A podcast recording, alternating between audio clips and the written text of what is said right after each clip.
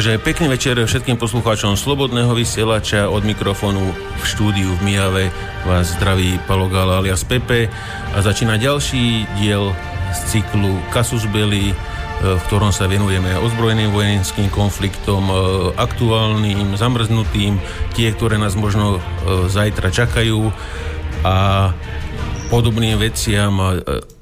Keďže z vojnou e, súvislí, súvisia peniaze a ekonomika, všetky veci okolo zdroje, tak e, dnes sa budeme venovať aj ekonomike. E, celá relácia bude kontaktná, takže pokiaľ máte akékoľvek otázky ku dnešnej téme, ku ekonomike, ku geopolitike, môžete volať do štúdia Miava, taktiež písať maily na cbzavinač Dnešná zostava bude silná. Prvú hodinku budeme mať e, blogera e, z Českej republiky e, Mariana Kechlibara, takže Marian, zdravím ťa na vlnách Slobodného vysielača po nejakej dobe. Dobrý večer. Zdravím ťa. Samozrejme, frontman relácie Martin Koller. Dobrý večer všem, ako vždy. Dnes bude s nami bojovať ekonom Dušan Doliak. Dušan, pekný večer. Pekný večer aj vám. No a môj kolega Miro Juriš z Piešťan, Dobrý taktiež večer, bloger uh, z Slobodného výberu a uh, neviem ešte, kde Miro píše teraz, ale Slobodný výber určite. Takže uh, páni, na začiatok, keďže máme Mariana iba na na, ozaj na hodinku maximálne, e, tak e, e, Marian má celkom slušne spracovaný, spracovaný stredný východ, čo sa vlastne teraz deje v poslednej dobe a ako máme čítať túto situáciu. Takže Marian, poprosil by som ťa, aby si nám to vysvetlil, že čo vlastne teraz sa odohráva na tomto území a aké záujmy, povedzme, tam teraz momentálne najviac medzi sebou iskria. Děkuji vám. Ehm, tak když se mluví o Blízkém a středním východě, většinou je aktuální pozornost soustředěná na vývoj na syrských bojištích, ale myslím si, že kromě téhle očividné jako konfliktní situace se nám tam vyvíjejí i nějaké potenciální, které zůstávají trochu stranou. První z nich, které já osobně se teda obávám víc, ale těžko si jestli bude mít stejný emocionální dopad, je Eh, dlouhodobě rostoucí napětí mezi, řekněme, sunickou koalicí vedenou Saudskou Arábií a mezi Iránem a jeho spojenci, která je uh, už staršího data, to je v podstatě sunicko-šítský spor zabalený do moderních, do moderních uh, kontextů, ale myslím si, že se teď vyostřuje i v souvislosti s tím, jakým dochází změnám Saudské Arábii. To byl ultrakonzervativní stát poslední desetiletí, který v roce 79 dokonce nabral razantní kurz zpět k takovému tomu tradičnímu pojetí toho vahabistického islámu. Ale teď došlo ke změnám před pár lety na čele toho státu a nový korunní princ Mohammed bin Salman se snaží o jeho značnou reformu a liberalizaci. Říká tomu Vize 2030 a už podle toho, co zatím teda udělal, nejenom slíbil, to vypadá, že se eh, poměry v Saudské Arábii dost, dost mění, ale on to nedělá eh, jenom tak, že nedělá to jenom proto, že by se do té eh, modernější verze světa nějak zamiloval. On to dělá i proto, že se obává, že konflikt s Iránem bude nadále růst a chce, aby na to, to jeho království bylo co nejlépe připraveno.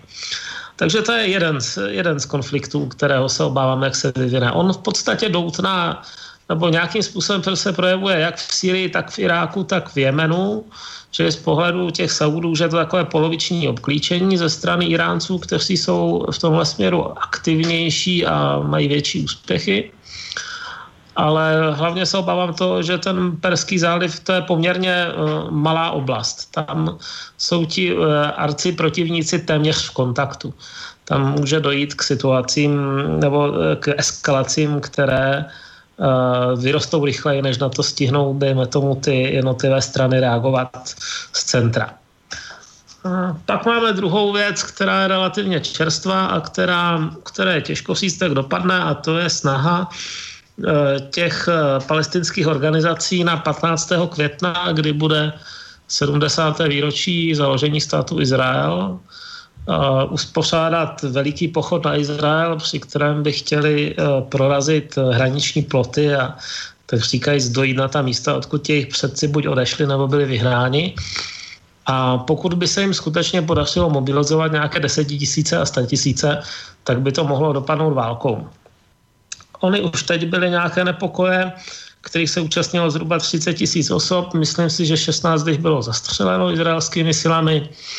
A kdybychom tomu všemu ještě přidali jednu nulu a místo 30 tisíc by bylo třeba 300 tisíc, tak si myslím, že to může eh, dojít ke spirále eskalace, kterou jejíž konec je těžko odhadnutelný.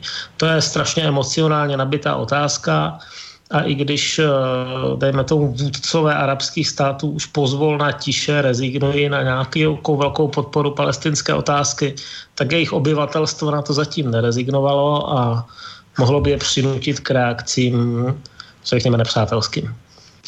Tak to je asi ode mě zatím. Uh-huh. Uh, Marty, chcel by si k tomu doplniť niečo?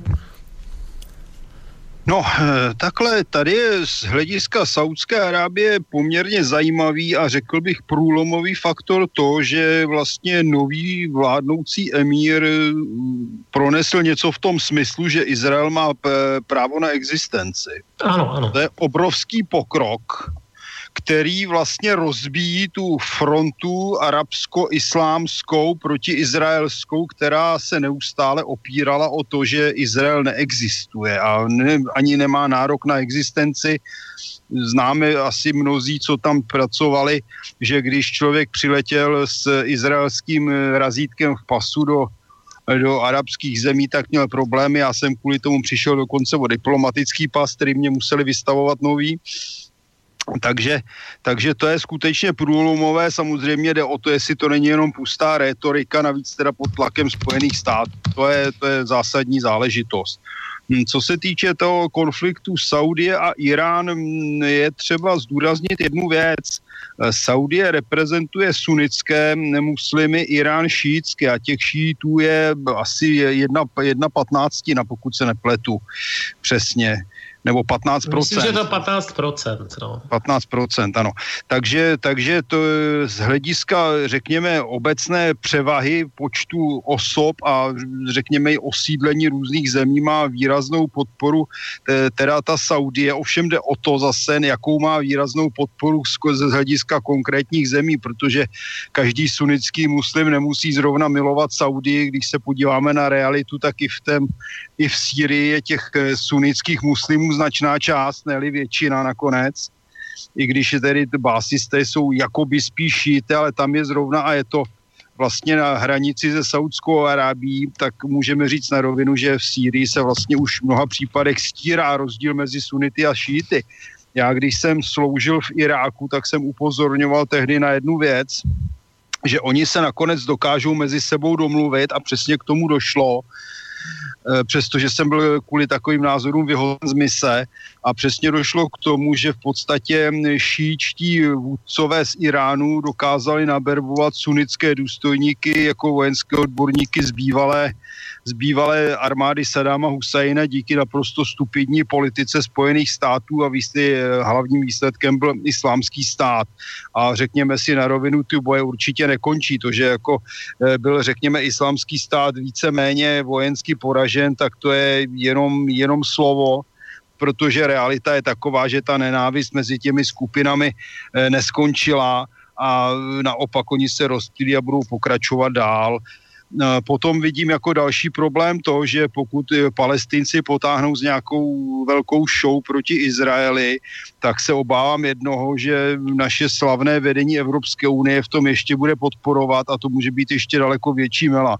Takže mhm. co já vidím jako obzvláště nebezpečné je také to, že Izrael má jaderné zbraně a kdyby došlo k nejhoršímu, tak eh, opravdu k nějakému pokutu tam eh, obsazovat ve velkém území a vyhánět nebo zabít Izraelce, že Izraelci by byli schopni v kritické situaci použít i, ten, i, i tuto výzbroj.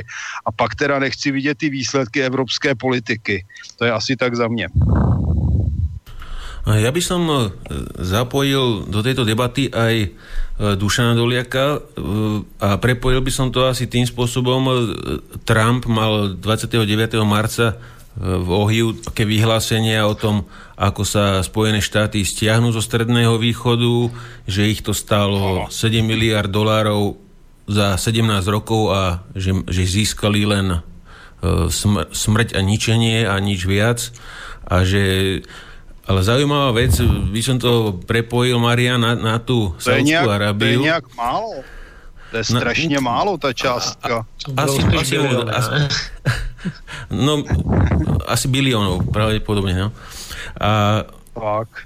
a on e, vlastne v, v, pri konci toho, toho príhovoru povedal, že, že Saudi by boli radi, keby sme tu zostali, ale budú si musieť za to zaplatiť. Takže ako to ty čítaš, no, du, du, Dušan? Pardon, ti... môžu? Ano? No, pán Můžu?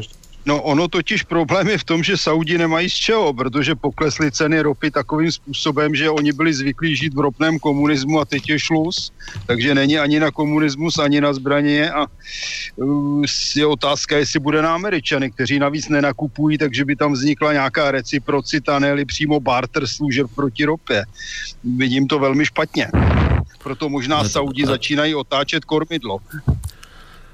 No to by nám mohol povedať Dušan teda, tému, fi, fi, áno, finančne, ako to vyzerá teraz so Saudmi a ropou. Celú tú tému Blízkeho stredného východu ja by som začal tým, že ani jedna Dušan, krajina... Poprosím ťa, Dušan, troška, troška hlasnejšie, alebo daj si troška bližšie ten mikrofón, prosím ťa.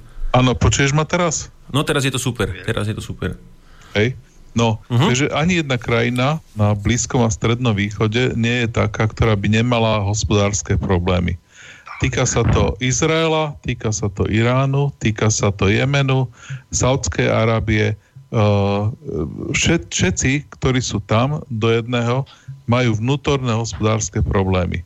Nízka cena ropy, to je jedna vec potom je tam uh, tá otázka tej demografie. Páni, vy ste o tom všetci písali, aj pán Kechlibar, aj pán Koller, že oni tam narastlo to množstvo obyvateľov na niekoľko násobok za posledné 10 ročia. A tak to vyzerá, že oni čoraz viac spotrebovávajú toho, tej ropy.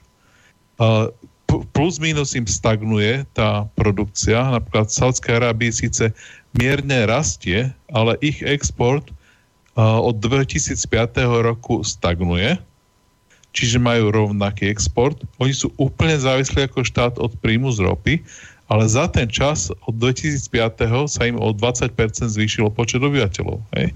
Čiže to, toto sa týka vlastne všetkých krajín, ktoré tam sú a ako všetci na celom svete sa snažia externalizovať svoje problémy tým, že ukazujú na niekoho iného. Čiže e, Saudi ukazujú na Jemen, e, na Irán, Irán ukazuje na Saudov, e, na Turkov, všetci spoločne na Sýriu, proste všetci navzájom poukazujú, že problémy spôsobuje ten niekto iný. A pritom oni každý sú, ako to pán Kole pred chvíľou povedal, ale, že je to taký ten socializmus, ktorý tam, oni sú proste vyžratí, majú veľmi bohaté sociálne programy, ktoré už nie sú schopné udržať a musia začať niečo s tým robiť. No a zavedli teraz DPH v tých krajinách, nepomôže im to, začali robiť rôzne ústupky, začali snažia sa získať investorov zo zahraničia, no všetko je to, všetko je to málo, tie ich rozpočty a rasty, keď pozerám, tak ak mali nejaké suverené fondy, tak výrazne ich prejedajú majú uh, napríklad Saudská Arábia má uh, deficit za posledný bežný rok 8,9% rozpočtu a pritom ich HDP pokleslo 1,2%. Čiže oni výrazne, tí ľudia majú pocit všetci, že tam uchudobneli, vzniká vnútorné napätie, tí ľudia si musia oťahovať opasky, občas niekoho prepustia, občas uh, zavrú nejakú pozíciu v štáte k tomu tá zavedená DPH, takže uh, tie tenzie sú tam uh, jasné, to, to domáce obyvateľstvo sa búri, uh, uh, protestuje a oni sa snažia to externalizovať. Takže Marian, ja by si chcel zareagovať na niečo, čo padlo? Já si myslím, že jeden z důvodů, proč ten nový korunní princ Mohammed bin Salman, který vlastně vládne za toho svého už nemohoucí otce Salmana de facto, že jeden z důvodů, proč on takovým způsobem eh, připravuje ty Saudy na konfrontaci s Iránem, Eh, teď jsem zrovna četl s ním rozhovor v The Atlantic a on se tam vyjadřoval hodně ostře na adresu Iránu, v podstatě srovnával s nacisty. Je asi také snaha odvrátit pozornost od těch vnitřních záležitostí, protože životní úroveň té nové saudské generace opravdu nebude tak dobrá jako životní úroveň jejich otců a lidé vnímají takovou ztrátu velmi silně. Že? A v této situaci je osvědčená taktika staletími a tisíciletími uh, buď hledat vnějšího nepřítele, anebo pokud už ho máte, tak ho, tak ho ještě víc zdůrazňovat, protože tvář ve tváří uh, takovému vnějšímu ohrožení mají lidé přece jenom větší ochotu se uh, dát dohromady a neriskovat nestabilitu. Ale to je podle mého názoru nebezpečná hra, protože i samotná Saudská Arábie má šítskou menšinu. A to zrovna v těch oblastech, které jsou nejbohatší na ropu. Těch šítů skutečně není v islámském světě moc, je jich kolem 15%, ale oni zase za ta staletí, za které byli většinou potlačováni v těch sunnických státech jako heretici, si dokázali vypěstovat e, odolnost a schopnost přežití a takovou jakoby rafinovanost. Jo. Vůbec perský svět je v Arábii vnímán s takovým podezříváním jako, jako ti, kdo neustále chystají nějaké složité, složité komploty a podobně. A ono je to do značné míry pravda. Ta, ta perská tradice v tom um, dělat nějaké intriky spoza trůnu, ta je starší než, než islám. Jo. Ta Perzie už existuje skoro tři tisíce let v různých podobách jako říše.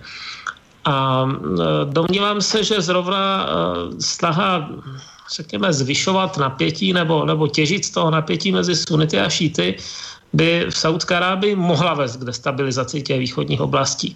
Ještě než nastoupil ten Mohammed bin Salman, tak e, si myslím, že Saudi popravili několik desítek šítských kleriků, kteří se v zásadě ničím, ničím extra zásadním neprovinili. A to je pár let stará jízva, přičemž vezmeme-li ty šíty, ti šítové mají hroznou tendenci k uctívání mučedníků, ještě větší než e, sunité. Mají na to i nějaké e, intervaly a podobně. Je to taková chiliastická víra, která se hodně, hodně orientuje na e, mučedníky a lidi, kteří byli nespravedlivě nebo z jejich hlediska nespravedlivě usmrceni, zahynuli. A tahle ta vzpomínka je poměrně čerstvá mohlo by to tomu eh, korunnímu princi při dalším nárůstu napětí vyvolat těžké chvíle. No. Ak ešte môžem k tej ekonomike sa vrátiť, tak uh, veľmi dôležité je, že uh, exporty Saudskej Arábie do Číny uh, presiahli exporty do Spojených štátov.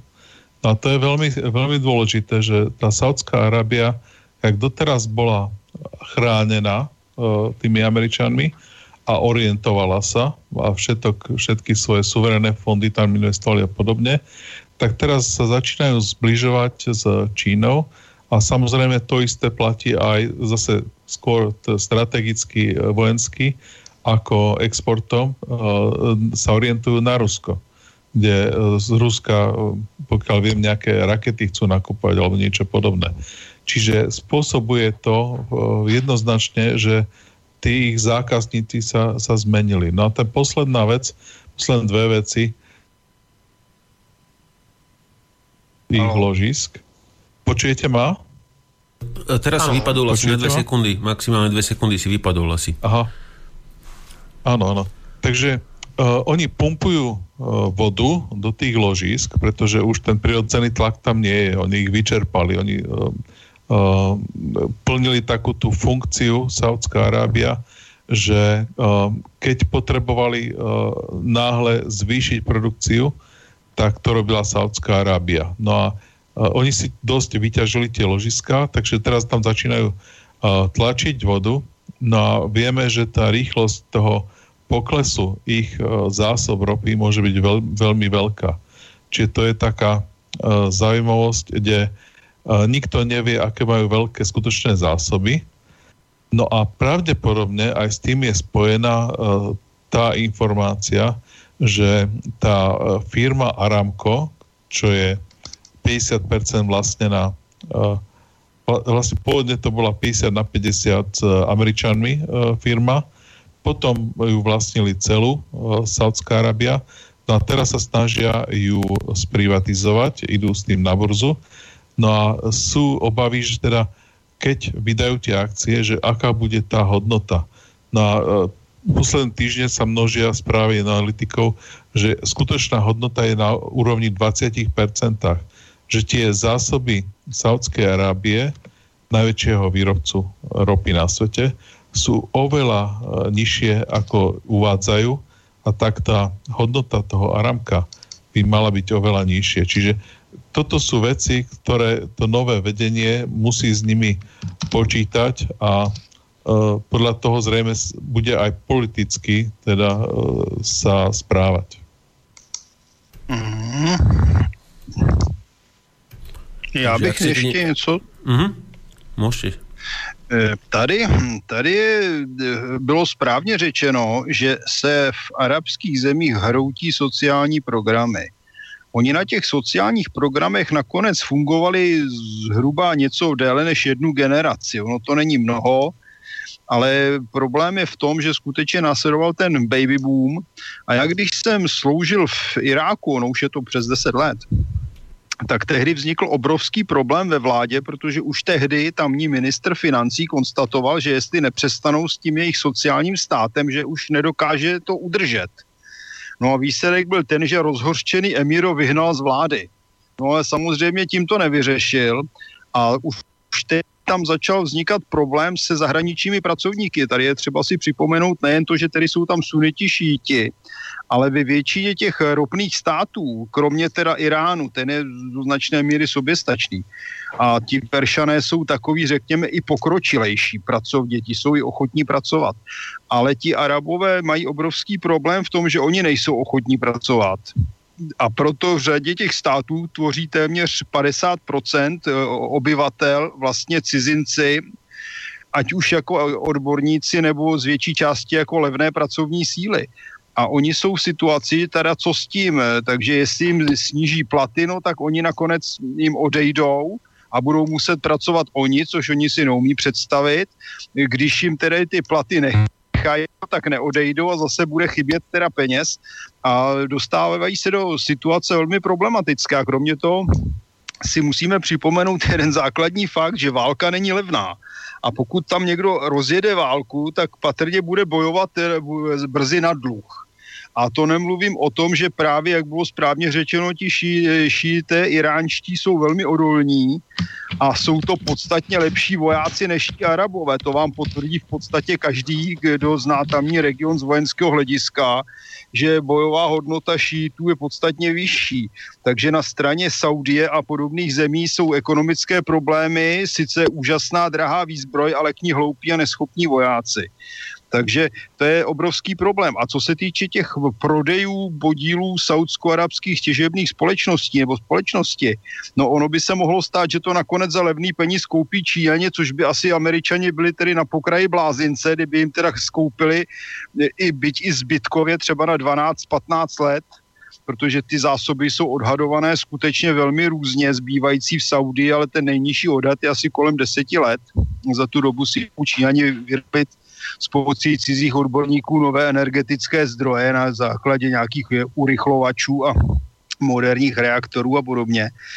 A nedovedu si představit, jak by se Američanům líbilo, kdyby tedy Číňani nakoupili za americké dluhy, tedy to, co Američané jim dluží de facto, si koupili iránský, teda saudský ropný průmysl. Myslím, že to by byla další důvod, proč by rostlo napětí na hranici, na námořní hranici mezi Čínou a Spojenými státy tak asi za mňa v túto chvíli. Uh, ja by som vám do toho skočil, chalani. Marian, opis, opýtam sa ťa, čítal som na dvoch serveroch, nebol to teda európsky mainstream, ani, ani východný, ani západný, ale spomínalo sa tam niečo, že saudský proxy vojaci momentálne na jemenskom území už nejak odmietajú nejak moc bojovať a zomierať tam tý, v, tý, v tých horách nejak, do, nejak za nejaké peniaze, alebo čím to je. A že už sa snažili o nejakú dohodu s Jemencami, že či o to nemáš nejaké informácie, že ako je to momentálne s tým konfliktom v Saudi vs Jemen. Jemen je v podstatě nejchudší eh, země arabského polostrova.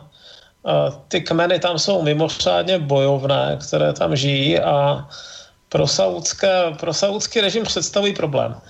A Saudská Arábie svého času zabrala nějaká okrajová území, která dřív bývala Jemenem a stále je vlastní. A myslím si, že v těch oblastech v 80. letech potlačovala i nějaké spoury a to poměrně krvavě. Takže ona je to situace, je to, je to takové, jsou takové pouštní sudety. Jo, s trochu menší uh, hustotou obyvatelstva, ale přeci jenom sporné území, které uh, Saudská Arabie je relativní novotvár na mapě světa. Že? Ta vznikla až ve 20. letech 20. století. Dřív to bylo vysloveně kmenové území. A uh, opravdu byl, celou dobu byl problém, uh, celou dobu mají Saudi problém s tím motivovat nějakým způsobem lidi, aby za ně v tom Jemenu bojovali. Uh, myslím si, že angažma vysloveně vlastních vojáků už vzdali úplně. A to i po nějakých uh, situacích, kdy slibovali každému letci, který se tam uh, odváží na to jemenské území snad uh, nové Ferrari nebo něco takového. A je pravda, že uh, obecně tam ztrácejí vliv. Oni se to pak snaží, toto si myslím, že jeden z důvodů, proč teď nakupují tolik zbraní. On nebude jediný, já si myslím, že jeden z důvodů, proč kupují ty zbraně, je ten, aby si pojistili určitou ochranu od svých dodavatelů, protože nikdo nechce přijít do dobrého zákazníka, ale druhá věc je, že oni musí nutně nějakým způsobem tu svoji, uh, tu svoje angažmá uh, zautomatizovat. Dneska je přece čím dál více, řekněme, autonomních a robotických zbraňových systémů. A ty není potřeba přesvědčovat k tomu, aby šli do nějakého divokého kmenového území a nechali se tam případně zničit. Takže tolik, tolik je to, co o tom vím. Můžu se přidat? Určitě. Určitě, určitě. Já bych doplnil k té výzbroji. Saudi mají takový nákup zbraní ze Spojených států, že snad už pomalu každý voják má svůj tank nebo obrněné vozidlo. Eh, část letectva jim lítají Britové, kteří jsou tam dlouhodobě smluvně a mají tam svoji základnu. De facto tedy britskou, i když je saudská. Eh, co se týče těch robotických zbraní, on je to problém. Ona doopravdy robotická zbraň vlastně neexistuje, takže oni musí vždycky něco ovládat. A problém saudský je v tom, že ti jejich vojáci nejsou nějak inteligentní. Já to zase vzpomínám na svoji misi, když jsem to tam prošel, ona ta armáda jejich je většinou poměrně špatně placená. To, do té se nabírají ti největší, eh, abych tak řekl, sociální případy kteří nevynikají intelektem, protože kdyby jim vynikali, tak budou sedět někde v ropné společnosti a mastit si kapsy v kanceláři a nebudou se potit někde na bojišti mezi blechami a jemenci. E, takže takže výsledek je ten, že o jim chybí nejen vojáci jako takový, protože jsou zbabělí a nechtějí tam bojovat, ale jim chybí hlavně vzdělaní vojáci. A ona sice se dá koupit žoldnerská armáda, ale zase, co můžu říct vlastní praxe, většina žoldnéřů si bojuje proto, aby si ten žold užila a ne aby se nechala zabít za saudského emíra. Tady skutečně oni udělali nesmírnou pitomost, v podstatě asi stejnou jako američani nebo rusové, když vlezli do Afganistánu. Tam bych řekl, že to obyvatelstvo toho Jemenu, to, je, to mi dost připomíná Afgánce, protože ta skutečně ta bojovnost je tam veliká. Ti lidé mají hodně dětí, žádné peníze a nemají co ztratit a Aláh je odmění samozřejmě svým sedmým ne, když budou bojovat vlasta za Aláh takže tam to vidím velmi špatně a zdá se, že už ani ten islám jako takový na, straně Saudské Arábie, přestože by je to de facto jakési víceméně oficiální centrum islámského světa, tak ani ten už nezabírá, eh, protože tam bojují muslimové proti muslimům a tady je třeba zdůraznit, že to Korán zakazuje. Takže tady v podstatě oni jsou Saudi v situaci, že na jedné straně jsou centrum islámu a na druhé straně hrubě porušují jaksi, jaksi slova svého proroka a to samozřejmě jim nedělá dobré jméno. A jiné státy, řekněme, jim závidějí, které nemají to, tolik té ropy, anebo jsou na nich závislí a tak dále. Podle mého názoru Saudská Arábie se doslova potácí na hraně velkého problému. A jestliže tam dojde k dalšímu propadu životní úrovně, a navíc se jim tam mohou zbouřit teda jak místní, tak teda ti zahraniční pracovníci, tak to, tak, tak to bude spíš co hasit i z hlediska toho, aby tam američané aspoň vůbec udrželi svoji pozici, než se z toho stane další Sýrie s další občanskou válkou. A to i přes velmi brutální saudský režim, kde o nějakých lidských právech, které, o kterých nás američani neustále poučují, o tom Saudské Arábii nikdy ani neslyšeli a mají z toho legraci tak i tak se obávám, že situace je tam velmi nestabilní a, už, a není to zdaleka otázka posledních let. Um, Miro by chcel uh, dodať niečo, tak nech sa páči, Miro. Jedna vec, ktorá sa momentálne zmenila, tak to sú, že pozícia Spojených štátov v regióne tak uh, slabne. Lebo nedokázali ochrániť svojich spojencov Kurdov v Afrine. Ak ich nedokážu ochrániť Manbidži, a to akurát a to pred spojencom NATO Tureckom, tak to bude mať veľmi taký ako fatálny vplyv na americký vplyv. V podstate každý v tom regióne pochopí, že Američania ich nedokážu ochrániť bez ohľadu na to, akého tesné to spojenectvo je v danej chvíli. A je, je to proste ten manbit bude v mnohom dôležitý, či teda Američania ostanú pri tých kurdoch, alebo sa stiahnu. Neviem, do aké miery myslia Francúzi vážne, že tam pošlú jednotky, ale je to vlastne obrovská kríza v celom NATO, že si to nevedia v NATO tie krajiny vydiskutovať e, niekde v kuloároch, niekde v pozadí, ale posie jednotky jednej krajiny NATO idú chrániť územie pred jednotkami druhej krajiny NATO a toto všetko vlastne zvyšuje ruský vplyv.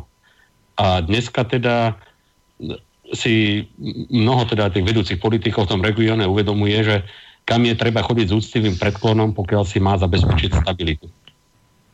Hm?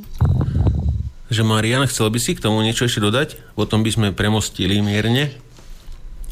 Osobně si myslím, že Turecko už nelze vnímat jako západního spojence. To je země, která jedná po svém někdy, jediné, jediné podle mého názoru se dosud spojuje je zájem na nějakých západních investicích, protože ta ekonomika není tak silná, aby se bez západních investic obešla. Ale co se týče uh, silové politiky, tak si myslím, že Turecko je, já bych ho bral jako případ sui generis, zemi, která jedná po svém podle toho, jak se s nějakými neurčitými plány na rozšíření svého území, možná i určitějšími, myslím, že ty časy, kdy to bylo jako stabilní člen NATO, jsou pryč. A ono popravdě i v čase, kdy bylo stabilnějším eh, členem NATO, tak mělo vždycky velmi nebezpečné spory z řeky, které ani dneska úplně neutichly. Tam dochází neustále k nějakým provokacím a, a přeletům cizího území. Došlo, došlo i k, nemýlim se, k eh, fyzickému kontaktu mezi, mezi tureckými a řeckými loděmi takže, takže to je asi moje, moje poslední poznámka k tomuhle tématu. Uh-huh. Takže uh, uh, mohli by sme premostiť do tých Saudov s tým, že je všeobecne známe, že Saudi po Európe skupujú nemovitosti, pôdu, budovy a podobné veci, takže mo- možno plánujú útek z ich lode a presunúť sa niekam kde budú e, hrať, hrať nejakú inú hru. E, takže opýtam sa, opýtam sa Dušana, ako to vidí vlastne, že či to má vlastne význam, aby oni tam ložiska už budú končiť, čo bude asi celosvetový problém potom. A e, ako to, ako to vidí teraz s, s tým presunom sa, Arabov, povedzme, do EU? Európy a tým by sme premostili k migrácii a e, k otázkam, o, čo nás čaká toto leto a aké nové prírastky v Nemecku a okolí. Oni dosť dobre, e, tí Saudi, e, tá kráľovská rodina a teda tých, tých, ten ich establishment nemôžu tú krajinu opustiť. Len korunných princov tam majú majú 4 tisíc, keď si pamätám dobre. čiže taká len tá rodina, to sú akože neviem, 10 tisíc alebo 15 tisíc ľudí, ktorí sú tá z toho domu Saudov, ako ich volajú Američania. Takže toto sú obrovské čísla. K tomu si treba pripočítať, že čo ja viem, štvrtina ľudí robí v tej štátnej správe na rozličných postoch rozličných tých dobrých služobníkov kráľovskej rodiny a e, oni toto jednoducho nemôžu dosť dobre opustiť. No a čo sa týka toho skupovania, oni to robili, ale od roku 2013, keď klesla cena ropy, bola 2012, myslím, že vybehla až na 105, tak potom to kleslo v 2013 a tie ceny posledných, povedzme, 3 roky, 4 roky sú tak nízke, že strácajú na tom peniaze, že musia, nie že by strácali peniaze, oni zarobia, ale tie dane, ktoré platí Aramko a, a ďalšie, ďalšie príjmy pre štátny rozpočet, ako licencie ťažobné a podobne, nie sú dostatočné na to, na ten ich životný štýl, Takže idú s veľkým deficitom, uh, musia si, uh, uh, oni si nepožičiavajú, oni čerpajú z tých svojich suverénnych fondov, ktoré rozpredávajú. Čiže ten, pro, ten proces, jak nakupovali, tak ten proces skončil s tou cenou 105 dolárov za barel a dnes sú to skôr oni tí, ktorí uh, predávajú. Hej. Takže uh, a, a nejaký... No, a mám tu ešte no. doplňujúcu otázku od poslucháča na, na toto o, ohľadne Ježiš, teraz mi vypadol ten mail, tak, tak ešte, ešte dohovor teda, ak som ťa neprerušil moc a ja, ja, si ho, ja si ho tu musím nájsť. No, e, ak ešte sa môžem vrátiť na, na k tej e, vojne e, v Jemene, tak e, ak si pamätám dobre, jeden z údajov, ktorý sa používa, je carrying capacity uh, u nejakého územia. Taká kapacita, koľko uživí to územie. A v Jemene je teraz okolo 27 miliónov obyvateľov, ale to územie uživí len, myslím, že 3 milióny obyvateľov. Tam majú nejaké, to, nejaké tie údolia, kde sú, sú pomerne pomerne uh, uh, sa darí nejakej polnohospodárskej produkcii, ale nedokážu uživiť všetkých. Čiže zvyšok z tých 27 miliónov, 24 miliónov, musia tí ľudia uh, niečo predávať do zahraničia, aby za to dostali potraviny. No a teraz, čo sa stalo? V roku 2012 sa ich ropná produkcia vyrovnala ich vnútornej spotrebe a oni prestali byť schopní akúkoľvek ropu exportovať. No a teraz majú oni uh, majú uh, HDP na úrovni uh, 27 miliard uh, dolárov ročne, ale deficit uh, zahraničného obchodu majú 7 miliard. A dosiahli dlh voči HDP nejakých 68% alebo koľko. Skúsim to rýchle nájsť. A to je už v, pri týchto číslach je to taký to, uh, dlh, že už im nikto nič nepožičia. Čiže jedine sú odkazaní na Európsku úniu, a, ktorá im do, dávala peniaze a teraz už aj Európska únia znížila tieto, tieto peniaze a de facto sa hovorí, že 7 miliónov ľudí hľaduje a ďalších nejaké milióny ľudí jedia len raz denne. Hej? Tých prvých 7 miliónov jedia len raz za pár dní. No a keď sa pozrieme, sú tam tie deti s nafúknutými vrúškami a to všetko, k tomu sa pridržuje tie bizarné obra- obrazy, ako tam nalietavajú stíhačky a týchto podvyživených ľudí tam nezmyselne vyhádzujú bomby. To, to nie je, že ako, ako pán Koller hovoril, to nie je útok nejaký, že, že človek vie.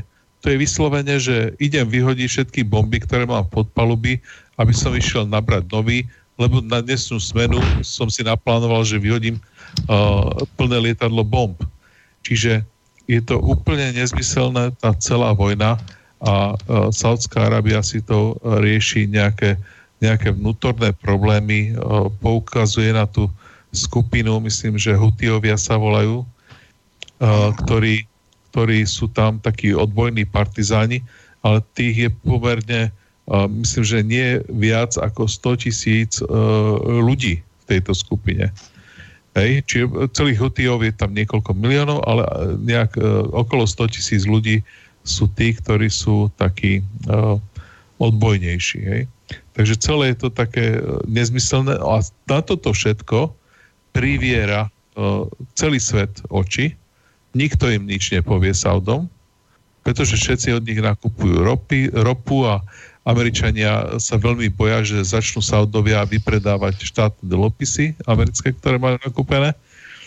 Takže uh, ce, no a ešte dokonca Saudi chceli, aby boli mali človeka v, v OSN zodpovedného za ľudské práva, tak uh, najväčší výsmech je, že majú človeka zodpovedný za ľudské práva v OSN je zo Sádskej Arábie. Hej? Čiže toto je na, na jednu stranu sa tu uh, robia neviem, nejaké medzinárodné sankcie uh, kvôli uh, nejakému agentovi a jeho zázračne vyzdravenej cére a na druhej strane takú tú genocídu, ktorá sa veľmi podobá na Rwandu, kde, kde milióny ľudí hľadujú, kde sa zhádzujú desiatky tisíc bomb, tak nikto sa k tomu ani nevyjadri v mass médiách toto pokrytectvo je úplne očividné. Keď človek si prečíta noviny za sebou každý deň, Independent Telegraph, Guardian a tak ďalej, nič, ani jedna zmienka o tom, čo sa deje v Jemene, ale sú štyri články o, o nejakom Skripalovi a jeho zázračne vyzdravenej cére. Hm, ktorá jedla nevařenou pohánku. No. To já bych právě, jestli dovolíte, k tomu Skripalovi doplnil. Oni píšou vlastně jako oficiální, že, že, že, to dove, že vlastně v pitlíku pohanky, já se omlouvám, nevím, jestli se to jmenuje pohanka i po slovensku. Ano, ano, ano. Jo, tak to je přece normální obilovina, že jo, v podstatě, druh ano. obiloviny. A ano. to se nedá jíst syrové a oni to popisují, jako by to jedli. No zkuste někdo si jíst syrové zrní, to jako to nejde, to by se skrypal tím otrávil možná víc než tím takzvaným novičokem, to by se nám normálně nadůl jak to hladovějící dítě. A takovéto hovadiny nám šíří s prominutím teda britská propaganda, nejenom britská a vyhánějí se diplomati. E, u nás bylo správně řečeno, naším velvyslancem ve Spojených státech, že jestliže Rusové vypovědí tři české diplomaty, tak zůstane na celém velvyslanectví akorát velvyslanec a může to zabalit. A e, je to v podstatě na základě obvinění, které je neprokázané a nejisté a jak bylo správně řečeno, dceře nic není, přestože byla zasažena nervově paralytickou látkou, eh, takže ono je to čím dál směšnější a dokonce už i v Británii začínají lidé nadávat, co se to děje a jaký je to problém a že kvůli nějakému eh, bývalému agentovi KGB, který je v podstatě nemá vůbec žádnou hodnotu, se půjde Evropa do války. To tady máme ještě řadu dalších témat ale faktem je jedno, že pokud eh, vybuchne, vybuchne nějaký větší problém a konflikt na Blízkém a Středním východě, což je naprosto reálné vzhledem k těm akcím palestinců, které podporuje Irán, a které bohužel podporuje i nerozmyslná Evropská unie. A z druhé strany, jestliže se nám povalí všichni, co mají hlad zejménu do Evropy a paní Merkelová je znovu přijme ze otevřenou náručí a bude je strkat teda státům, jako jsme my a Polsko a Maďarsko a další, tak bych řekl, že máme zaděláno na problém i my, protože stát je globalizovaný a provázaný a hlavně, a co je nejdůležitější, Evropa sice zbrojí jako blázen, jako závod, ale jak si nezbrojí zbrojí, řekl bych, na tom správném místě. A to myslím, že k tomu se dostaneme v další části relace. No, takže, uh, áno, ešte keď by som mohol k tomu, uh, k tomu blízkom strednému východu, uh, nezmenili sme sa o Izraeli a o Syrii. Hej? A k tomu sa... ste k tomu písali zaujímavé články. Prosím, nech sa uh-huh. páči. K tomu by sme sa potom dostali, lebo Mariana tu má, budeme mať už len 15 minút a mám tu ešte na neho nejakú otázku od poslucháča, aby sme to stihli a potom sa môžeme, môžeme sa potom k tomu kľudne vrátiť. Takže Marian, poslucháča by zaujímal, keď sme začali ohľadne tej migrácie, ako sa dá vysvetliť konanie politikov Európskej únie, ktorí sú schopní prijať migrantov alebo priamo sa o to usílujú a e, hrajú na e, strunu gender ideológie e, a dáva tam nejaké body, že e, sú za to veľmi dobre platení a keď sa situácia zvrhne, zmenia bydlisko alebo kontinent, no, alebo sú takí naivní, že si myslia, že zmeny v domácej krajine prežijú, alebo aké sú iné možnosti, že ako to vidíš ty, a potom mohol by si, e, tiež si písal si myslím článok o migrácii z Afriky, takže ako, ako vidíš, e, čo nás čaká toto leto a aké, aké prírastky? Já jsem v celku racionální člověk a právě z tohoto důvodu motivacím těch lidí, kteří podporují masové migrační vlny, příliš nerozumím. A podle toho, já si teda myslím, že část, jo, ale je to jenom částečné vysvětlení část těch politiků, hlavně v takových těch novolevicových stranách, takových těch progresivistických, to jsou lidé, kteří vyrostli, řekněme, z toho aktivistického prostředí, čili, čili studenti různých zvláštních oborů, kteří mají spoustu času a, a můžou věnovat e, energii tématům, která zbytku nás připadnou zvláštní, divná až bizarní. A pokud ten člověk se přesune z nějaké neziskovky rovnou do profesionální politiky v životě nedělá jako práci normální, tak, tak on může být opravdu závažně odtržený od reality. A ono se to stupňuje tím, kolik těch lidí je. My máme nějakou horní kapacitu počtu lidí, se kterými se dokážeme stýkat, to, to, tak jako 150-200 lidí. A když se pohybujete v takové bublině plné, plné aktivistů, tak já myslím, že dojdete k názoru, že je to realita. Ale to je jenom částečné vysvětlení. Jo? U některých lidí si to nemůžu, neumí vysvětlit ani tak. Co se týče té Afriky, ta migrace je eh, hnaná minimálně několika věcmi. Jednak tím, že ta pašerácká mafie v tom našla úžasný zdroj příjmu. To není ani přibližně tak trestáno, jako dejme tomu pašování drog. A s dostatkem řekněme, inzerování se dostane ta informace k celé Africe. A pak eh, tady působí jako, atrak, jako atraktor, jako přitahující faktor i to, že někdo už se do té Evropy dostal. Když máte početnou rodinu, dejme tomu 15 členů a dostane se tam její jeden z mladších synů a začne psát domů, jak je to super, tak eh, hrozí, že se zvedne na cestu další 16 lidí, že? No a pak máme samozřejmě ten přirozený přírůstek, který je zvlášť v subsaharské oblasti opravdu velmi vysoký. A nad Saharou už to tak eh, hrozné není. Severoafričtí arabové se už vlastně naučili mít tak ty dvě děti a i když tam v té setrvačnosti ten počet obyvatel trochu roste, už to není taková exploze, jaká bývala. I tak je to dost špatné třeba v tom, že Egypt dosáhl nějakých 100 milionů obyvatel, že? Přitom většina z nich je tak na území, na území té Nilské delty, což je tak něco jako větší Morava. Takže tam je enormní hustota obyvatelstva. Ale eh, když se bavíme o té subsaharské Africe, tak eh, myslím si, že Niger což je pouštní země, stále ještě má přes sedm dětí na ženu. A pak jsou státy jako Nigérie, kde je třeba ta plodnost kolem čtyřech něco, ale za to, za to mají přes 100 milionů obyvatel, myslím, že 180 má aktuálně Nigérie, takže i ty absolutní masy jsou obrovské. No. Musíme, pokud, pokud se dá aspoň trochu věřit projekcím Spojených národů, které zatím byly spíš optimistické ve smyslu, že to podceňovali, tak musíme počítat s nárůstem na 2,5 miliardy Afričanů do roku 2050 a 4,5 miliardy do roku 2100. A to samozřejmě bude vyvolávat enormní chuť eh, se přestěhovat někam, kde je civilizace vyspělejší a, a kde je, funguje nějaký sociální systém, který musí z hlediska Afričanů být úplný zázrak. Jenomže právě tyhle ty holé počty, mm, pokud se tomu nebudeme bránit dostatečně účinně, tak nejdřív zničí ten sociální systém a pak i stabilitu států to postižených. Tak to asi tak, co jsem chtěl říct. Uh-huh. Já bych doplnil jednu věc, co se týče těch pracovníků nebo zaměstnanců, těch 60 tisíc úředníků, eurokomisařů a podobně, proč mnozí z nich tedy, nebo velká většina z nich podporuje teda tu afroislámskou migraci nebo afroislámskou přímo inovace, jak já tomu říkám.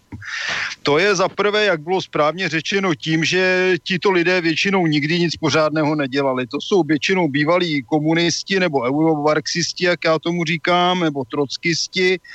Když se podíváte na fotku Trockého, tak zjistíte, že v kriminále byl oháknutý jako frajer a dlouhou dobu žil v Americe. Vlastně nikdy nic pořádného nedělal a to jsou přesně splozenci tohoto typu lidí, kteří se celý život živí politikou, jak už bylo někde řečeno a ne jednou, největší problém demokracie je profesionální politik protože pokud začne v 18 se zabývat profesionální politikou, tak z něj nemůže vyrůst nic dobrého a je zvyklý na vysoký životní standard, žádnou odpovědnost a většinou u něj navíc narůstá arogance, protože tím, že získává bezdůvodně moc, tak si myslí, že je i chytrý. To vidíme určitě v českém i ve slovenském parlamentu i senátu. Dalším faktorem je vydíratelnost a to je možná podceňovaný faktor. Já bych řekl, že typickým příkladem je Merklová, bývalá komunistka, dnes eh, služka nevím koho všeho, jak je možné, tedy že vůbec reaguje takto proti německy ona, která vlastně z toho Německa pochází. A eh, to můžeme začít někde, kdo si pamatuje, tak vlastně americká armáda v roce 1946 udělala výpad do Československa, ukradla tam vlastně ve, ště, ve Štěchovicích eh, archiv státního ministra Franka, tehdy už po smrti popraveného po, zas, po zásluze. No a je velmi pravděpodobné, že tam byly seznamy e, agentů, e, agentů, kteří pracovali pro Sicherheitsdienst a gestapo českých a nelze vyloučit, že do dneška Eh, tyto seznamy fungují velmi úspěšně jako nátlakový eh, systém a vydírání z hlediska mnohých evropských politiků, protože podobných materiálů získali američané po více Oni získali přehledy agentů eh, z bývalé Československé socialistické republiky, někomu vypadly zuby, získali získali, získali informace o agentech štázy částečně a podle mě, mého názoru, že zrovna toto je případ Merklové. Takže to není jenom ta lenost a hloupost a použil bych krásného slovenského výrazu zadubenost, těch různých úředníků a neziskovkářů, kteří nikdy nepracovali, ale v těch především starších generacích to bude i ta vydíratelnost. Kromě korupce samozřejmě, protože všichni z nich si žijí vysoce nad poměry, no a nikomu se nechce z toho Bruselu odejít. Potom se tam drží zuby nechty a jsou ochotní udělat téměř všechno, protože když se podíváte na různé prebendy, co mají europoslanci, eurokomisaři, kolik dostávají peněz, a nejenom za svoji práci, ale třeba na svoje rodiny a na rekreaci svých dětí, to je naprosto neuvěřitelné, to je urážka všech pracujících lidí Evropy. A proto já říkám stále dokola, pryč z Európskej únie. Tečka. Uh, Mari, uh, keďže Marian už sa bude, bude musieť s nami rozlúčiť, môžem ti dať poslednú otázku, alebo... Určite, určite. OK, takže poslednú otázku by som mal na teba, keďže si aj politický analytik, dá sa povedať. Možno, že už si vlastne na ňu aj odpovedal predchádzajúcim vstupom, ale otázka znie na teba od poslucháča Jana. Že ako by si hodnotil e, nástup antisystémových politických strán v EÚ, ako Rakúsko, Taliansko, e, v Čechách sa tiež niečo rysuje, na Slovensku takisto. A, ale že ako, ako to vnímaš ty, že v Nemecku je ten nástup taký z, z jeho pohľadu slabší, tých antisystémových strán e, na pozadí toho, čo sa tam momentálne deje, aké, aké obohatenie tam vlastne prichádza momentálne? No je zajímavé sledovat, jak jsou ty uh, volební výsledky, jak se liší podle věkových kategorií.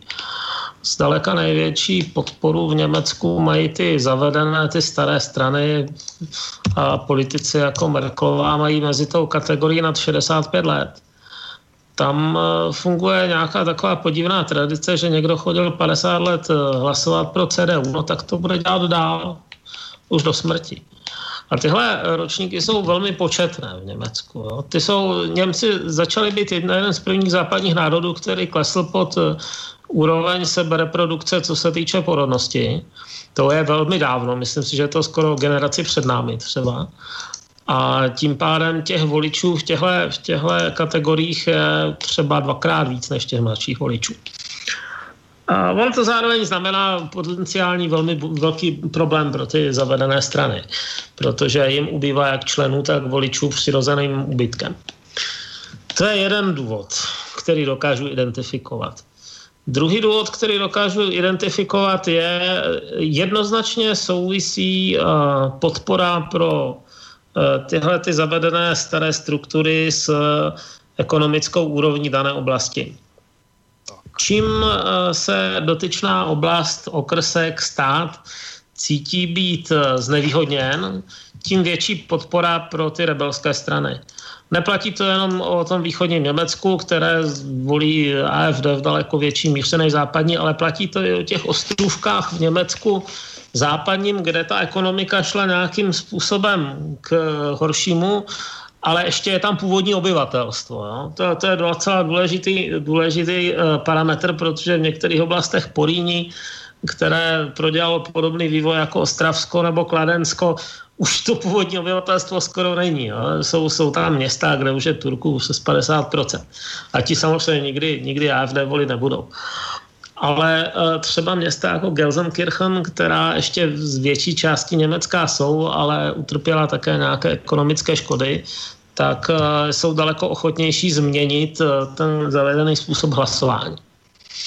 Myslím si, že nějaké skutečně zásadní změny můžeme čekat ve dvou případech buď dojde k nějaké větší sérii násilností podobných, jako byla ta hromadná vražda na berlínském předvánočním trhu, kdy, kdy ten Tunisan Anis Amri přejel několik lidí kamionem.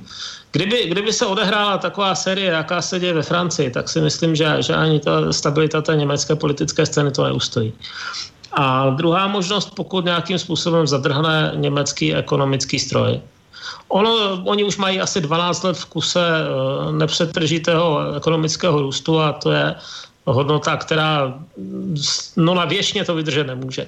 No, ještě začátkem 21. století za Schrödera byli považováni spíš za nemocného muže Evropy ekonomicky. Udělali nějaké reformy, které tomu pomohly, ale nevěřím tomu, že od této chvíle budou růst to nekonečná. Tak to je asi můj názor. Hmm. Já bych tomu Takže, doplnil jednu věc, uh, uh, jestli můžu ještě. Uh, ne, nevím, či si tu odpověď Martin, Marian vypočuje, keďže už má nějaké povinnosti. Ano. OK. No, Můžu, tady je několik faktorů z hlediska Německa. Oni mají některé oblasti, kde ti migranti skoro nejsou. To je první věc. Já jsem se o tom bavil s Němci. A ti to tak nevnímají nebezpečně. E, za druhé, Němci jsou úplně posedlí hrůzou z, z toho, že si jim spadne životní úroveň, včetně jejich vysokých důchodů. A Merkelová je úspěšně straší, že, že je zachrání práce těch migrantů, což je samozřejmě blbost, protože všichni víme, kolik z nich je ochotno pracovat a kolik z nich je ochotno pobírat bezpracně různé sociální podpory na sebe a několik manželek a desítky dětí a tak dále.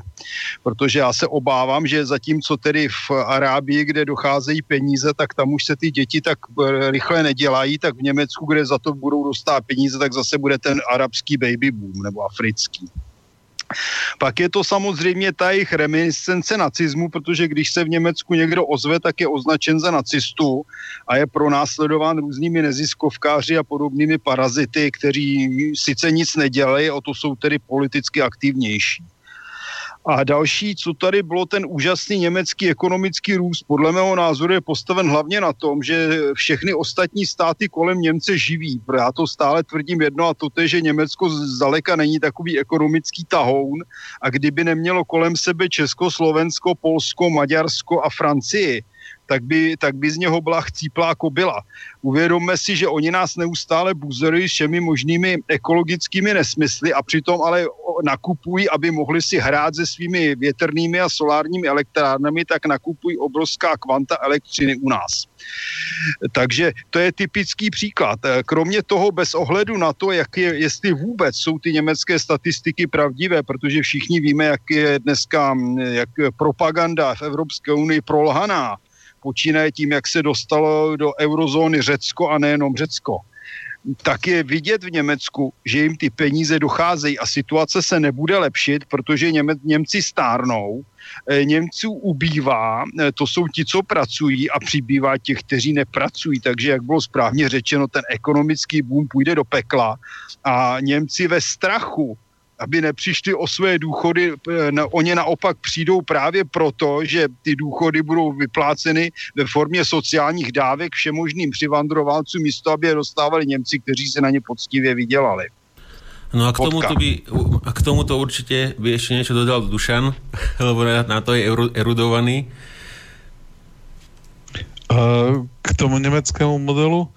No, my máme problém ako všetky vyspelé krajiny, nielen, nielen Nemecko, že skôr alebo neskôr e, ten ekonomický cyklus sa musí obrátiť.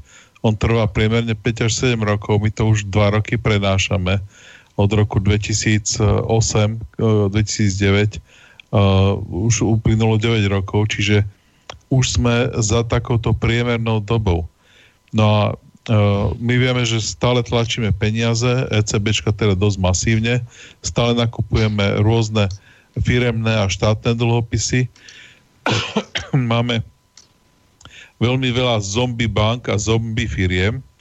Uh, tie odhady uh, teraz uverejnilo Banka pre medzinárodné zúčtovanie, že 10% z veľkých 500 najväčších svetových firiem sú zombie firmy, ktoré jednoducho nie sú schopné uh, splácať ani svoje úroky.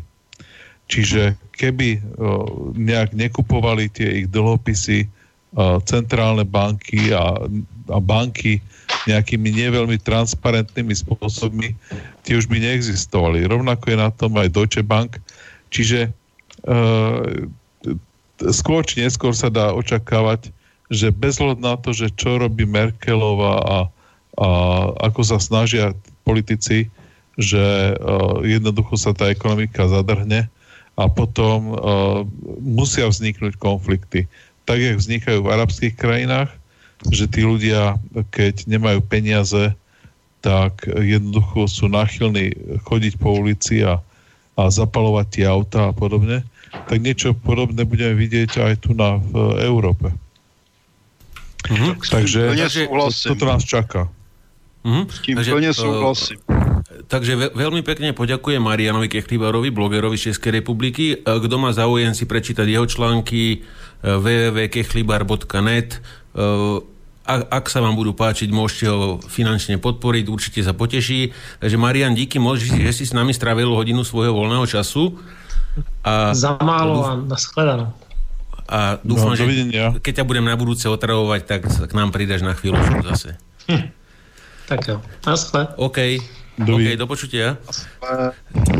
Takže e, páni, dáme si pauzu, dáme si jednu skladbu, e, keďže po týchto voľbách v Európe veľa politických stran zomrelo, zahráme si politická smrť skladbu od e, kapelky Propane.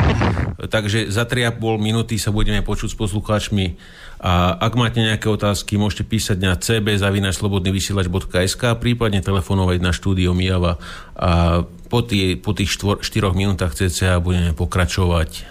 Takže zatiaľ do počutia.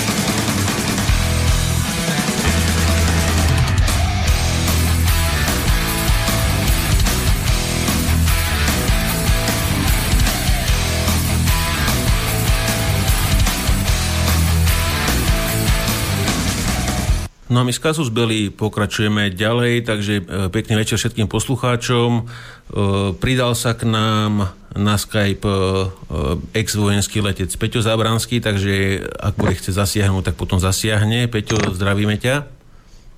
A on ešte zapája sluchátka. Zdravujem všetkých poslucháčov. Kež by mohl zasáhnout Brusel. Ale mám tu Martin, e, prípadne aj, aj Dušan môže zareagovať, a, a, lebo Dušan viem, že je sčítaný, číta geopolitického analytika Pabla Escobara, on, on, on je ako celkom špička, takže určite mm. by k tomu mal, mal čo povedať. Že ako čítať vlastne teraz tie Trumpové vyhlásenia o stiahnutí sa zo Sýrie a a veci okolo toho, e, keď je pravdepodobne teda ovládanie konzervatívcami, ktorí by radi teda e, ďalej zbrojili a už keď si tam vybojovali nejaké to územie v Sýrii ovládané Kurdami, že oni by sa odtiaľ nechceli stiahnuť a on má vyhlásenia úplne opačné, že, že ako, ako, to, ako to čítate vy, e, toto, tieto jeho hlášky. Martin môže no, začať. O, No, no, dobře.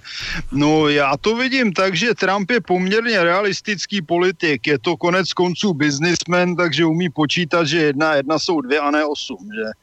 Mm, na druhé straně je pod drtivým tlakem lidí, kteří mají tolik peněz, že možná pro ně jedna a dvě je osm.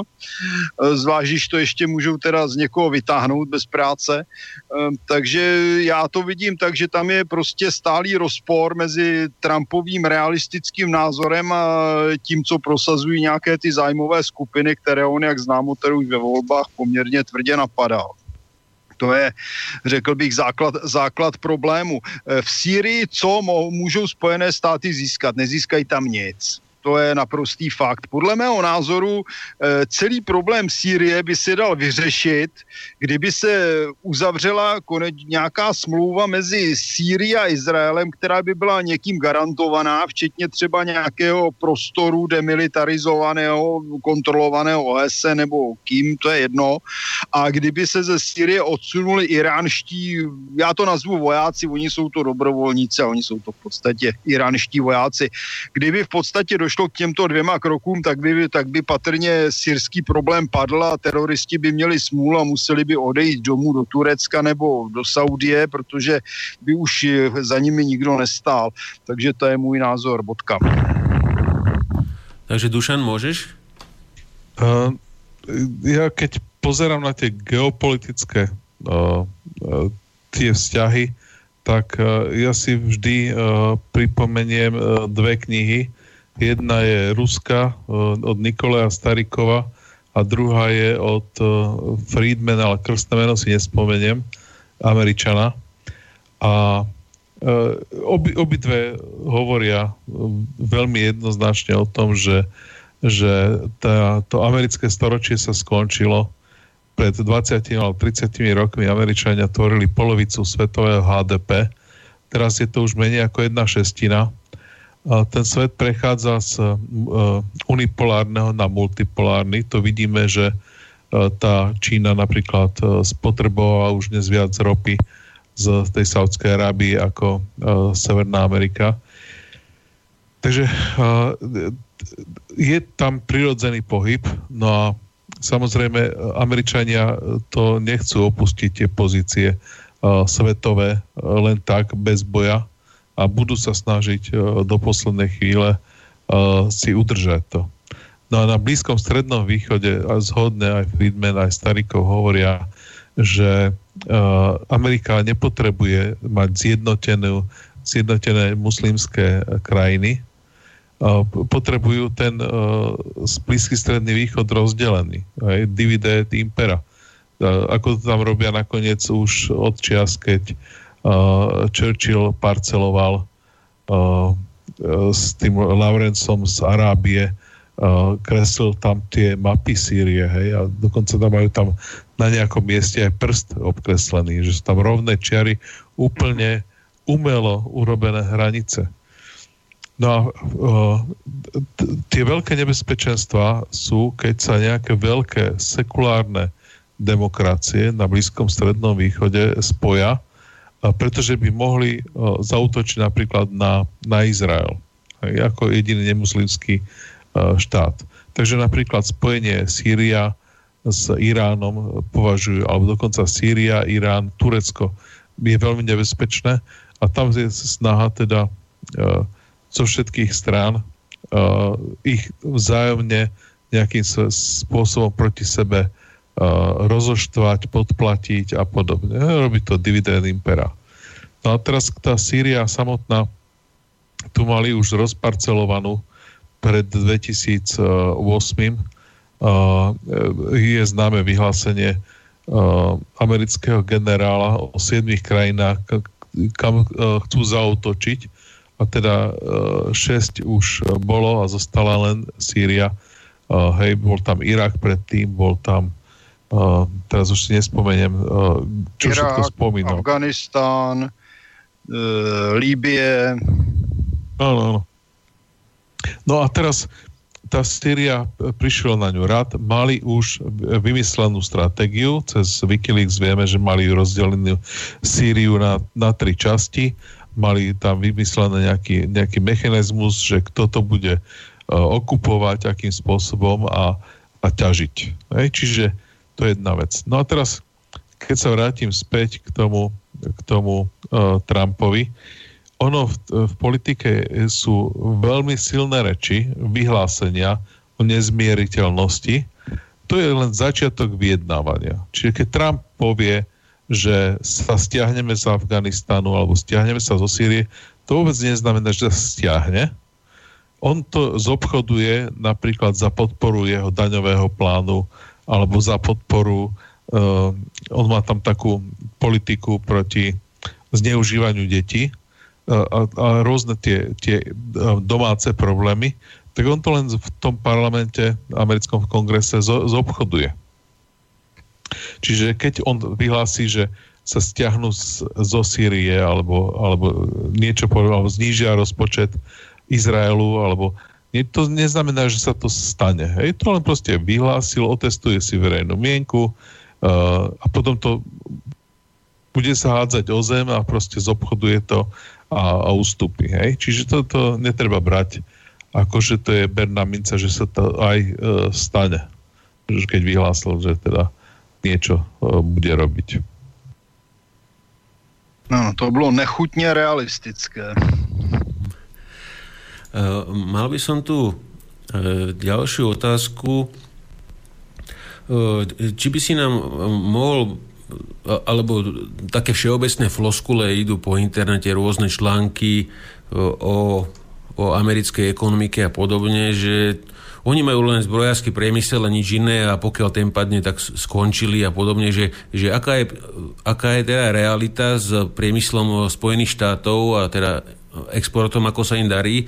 Lebo ja som, ja som teda osobne čítal takú vec, že Spojené štáty dosť aj zarábajú na rôznych patentoch vecí, ktoré sa vyrábajú v Číne a teda no. Čína im, im platí za tieto patenty, že uh, aká je teda reálna situácia toho uh, priemyslu v Spojených štátoch momentálne, že či, či to není len nejaká floskula, že majú len zbrojársky a koniec, a ostatné je ako nepodstatné. Tak no, mají e- velký zbrojařský, letecký a námořní průmysl. No a potom mají OTA samozřejmě velmi rozsáhlý průmysl IT technologií. To je důležité a navíc spolupracují poměrně široce s Izraelem v oblasti robotiky, protože jako Izraelci se poměrně hodně vyšvihli, takže dokonce od nich teda různé materiály kupují američani. No a co se týče co se týče těch čínských patentů, to je právě aktuální záležitost, protože Trump se vstekal na tom, že Číňani kradou jejich patenty, což ostatně není nic nového, že Číňani jako léta kradli a vyráběli ilegálně a kopírovali a nikomu to nevadilo, až teď najednou to začalo vadit Trumpovi, patrně už asi kradli přes příliš, anebo někdo už na nich viděl tolik, že ho to nebaví. A výsledek je právě ten americký tah na to, že by začali zase něco vyrábět věc i sami doma. Počínaje možná i těmi železárnami, ale zajímavé je, že třeba obyvatelstvo Detroitu, což byla jedno z měst, kde se vyrábělo, tak to za prvé pokleslo asi o 30 až 40 tam jsou celé oblasti prázdné a zvýšil se tam počet teda barevných obyvatel, když to řeknu takhle nehezky, rasisticky, a kteří většinou požívají sociální dávky nebo obsadili prázdné domy po Běloších, kteří utekli. Takže ono to nebude jednoduché, protože pokud se někdo vyrábí, tak nestačí postavit fabriku a musí k tomu mít taky ty lidi, kteří budou ochotní teda pracovat, kteří budou umět pracovat a někdo to bude muset řídit, energeticky zabezpečit, etc., etc. Takže ono to není vůbec jednoduché i ty sankce vůči Číně z hlediska dovozu oceli a hliníku, mm, dobře, no, tak oni udělají sankce na Čínu, e, budou to dovážet z Evropy a nakonec Evropa to bude dovážet z Číny, takže to bude stejně zase dokola s prominutím jako u blbých, to je můj názor. No, Dušem? Keď sa pozrieme na bilanciu zahraničného obchodu Spojených štátov, čiže to je rozdiel uh, exportu a importu, tak vidíme, že uh, do roku 76 uh, plus minus to bolo vyrovnané. Že to, koľko exportovali, toľko importovali. Od roku 76 uh, už to je, raz sa len priblížili na, na, na pár mesiacov k tomu, že mali vyrovnanú bilanciu, a ináč stále majú deficitnú. Čiže oni dovážajú, dovážajú, dovážajú a platia za to zelenými papierikmi. To je ich uh, model, hej, cel, celkový. Tie zelené papieriky to samozrejme sú pôžičky, ktoré dali pred 20-30 rokmi rôzne patenty a podobne. Čiže oni uh, zberajú peniaze po celom svete uh, za, za patenty napríklad, alebo za autorské práva, za hudbu, za filmy. A potom za tieto peniaze dovážajú reálne, reálne tovary a, služby. Takže uh, takto vyzerá americká ekonomika a teraz uh, rekordné hodnoty toho deficitu zahraničného obchodu boli niekedy okolo roku 2008, 2007, 2009. Potom to kleslo ten deficit, ale stále to bolo veľmi silne deficitné. V roku 2013 a odtedy sa zase zväčšuje ten deficit. Hej, čiže zase vyvážajú zelené papieriky a dovážajú za to tovary. Takže neviem, či tak, toto odpoveda tú takže, otázku toho poslucháča. Takže, takže eh, všetko je založené teda na akceptácii dolára uh, inými štátmi ako rezervné Ako meny. svetové rezervné meny. Svetové rezervné meny a patentov a podobných veciach. E, je, je k tomu kniha, neviem, či je to preložené do slovenčiny, češtiny, e, od e, Janisa Varufakisa Globálny Minotaurus. A popisuje ano, to tam, je, ako to je, je. vzniklo a tak ďalej. Hej? Hm. Takže ako, ako vlastne, alebo spýtam sa tak, mainstream samozrejme o tom nejak extra neinformoval, ale teda v Číne vznikla, vznikla nová burza e, a začali obchodovať teda za juany s ropou a podobne, že teda aký to, bude, aký to má podľa teba reálne dôsledky a prípadne aké to môže spôsobiť straty teda Spojených štátov, že, že oni si tam zobchodujú sami a nepotrebujú, nepotrebujú ich k tomu. No to je len uh, ďalšia diera ktorá bola navrtaná do toho člna. Hej? Oni, nie je to samo o sebe, to nie je niečo, čo by zlomilo väz, ale v, v kombinácii s bilanciou zahraničného obchodu, v kombinácii so zadlžením, myslím, že sú na 106,5%, v kombinácii so, so zadlžením priemyslu, v kombinácii so zombie bankami, zombie firmami, v kombinácii so skrachovanými penzijnými fondmi. Naposledy štát Illinois, hej, penzíne fondy vyhlásili, že teda tým policajtom a, a, hasičom nemôžu platiť penzie. V kombinácii s tým, že 50% Američanov, ak si pamätám dobre tie čísla, majú úspory penzíne menej ako 10 tisíc dolárov. A treba povedať teda, že väčšina z týchto ľudí sú, uh, nemajú ako u nás, že sociálne zabezpečenie uh, také, jak je v Česku alebo na Slovensku, že človek dostane nejakú mieru náhrady, 50 alebo 60 toho posledného platu. Hej? Tam proste skončí a, a od toho štátu dostane veľmi málo. Takže všetko je to len z tých svojich úspor. A keď má v krajine, kde rok života dospelého človeka stojí 14 tisíc dolárov, má penzíne úspory 10 tisíc, to znamená, že on vydrží na penzii 8 mesiacov a musí sa zase zamestnať. Hej? Takže tá kombinácia toho všetkého a, a s tou nadchádzajúcou krízou, kombinácia s uh, daňovým plánom uh, Trumpa, ktorý uh, spôsobí, že o 6 alebo 7 ročne zvýšiť deficit uh, rozpočtu, uh, v kombinácii s tým, že majú dlhodobo ten systém neudržateľný, že ich mandatórne povinné výdaje uh, sú ďaleko väčšie ako príjmy. Tie Spojené štáty jednoducho budú musieť, budú musieť sa pre, preštelovať, znížiť na nižšiu úroveň spotreby to obyvateľstvo budú musieť uh, niekto, neviem kto, ktorá časť, pravdepodobne to bude stredná trieda, zobrať tie straty na svoje triko a budú musieť teda sa dosť uskromniť. Vlastne uh,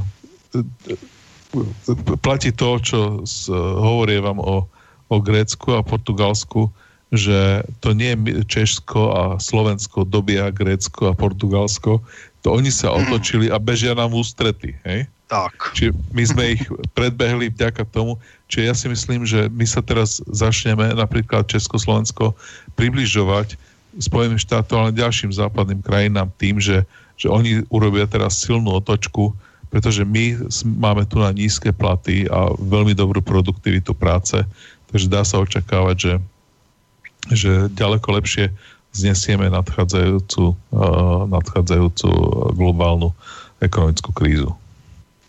Môžem doplniť? Áno. No, ne, no nepýtaj sa, hovor. Bola tam otázka od poslucháča, či je kľúčový iba zbrojársky priemyselných Spojených štátov pre, pre blahobyt, nazvime to takto. Je dôležité si uvedomiť, čo všetko kontroluje priemysel Spojených štátov. Napríklad software, operačné programy, či už cez Apple, Microsoft, alebo Android. Neviem, či to nie je 99% svetového trhu.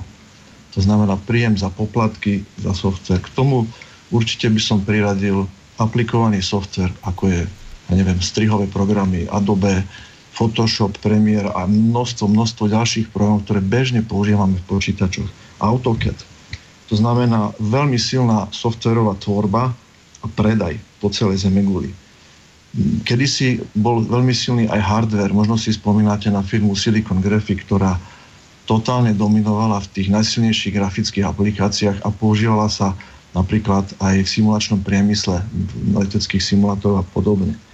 Ďalšou skupinou obrovského príjmu je zábavný priemysel, ktorý sa skladá z tvorby programov, to znamená tvorba filmov, tvorba seriálov a vlastníctvo množstva televíznych a rádiových staníc, hlavne televíznych, napríklad Markíza Nova, kde tieto programy strkajú, to znamená anglosaské programy vládnu svetom, čo sa týka zábavy a určujú, a neprinášajú len ekon, ekonomický efekt, ale aj ovplyvňovanie obyvateľstva, vymývanie mozgov, to nazvíme.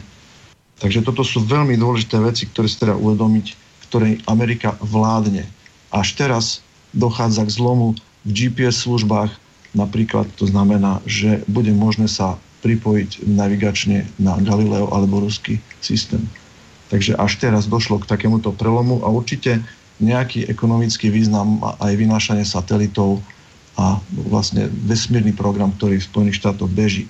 Čiže toto všetko je dosť vážna časť okrem domácej spotreby, výroby automobilov k tomu, aký má príjem vlastne ekonomika Spojených štátov. Tak ešte aj financie, áno. A financie 25% Pardon, jasne. svetových financií sa riadi z New Yorku, hej? E, neviem, či aj SWIFT e, nepatrí pod príjem pre systém Spojených štátov. To znamená zúčtovanie medzinárodných to, platieb. To nie, to beží z Bazileje, ale a, a vlastne to banky ale uh, také veci ako sú Mastercard a Visa uh, a, a podobné veci, tak tie, tie sú v Spojených štátoch. Ale také bežné veci, napríklad výroba, výroba obcí, uh, na to je okrem Deutsche Bank, všetky ďalšie banky sú v Spojených štátoch, ktoré vyrábajú tieto rôzne uh, uh, futures a, a, a podobné nástroje. Hej. Takže, Dušan, koľko prispievame do rozpočtu Spojených štátov a vlastne nie do rozpočtu, ale nejaké súkromnej firme Visa nejakým jedným nákupom alebo e, prevodom s kart, alebo platbou kartou. Je to nejak možné vyčísliť? No keď platíš, tak 2% idú do Vizy. Dnes už väčšina bank ti 1% vrácia, hej to si treba pozrieť. E, bývajú také marketingové akcie, že 1% vám vrátime. E, ja to priznám sa, že nesledujem, e, nepoužívam kreditky, takže ale bývalo to také, že aj to inzerovali, že z tých 2% 1% mi vrátia na rôznych vernostných programoch a podobne. No a potom to 1% samozrejme potrebuje banka na svoj život, nejaké, čo je pol percenta na nejaké kurzové rozdiely a podobne.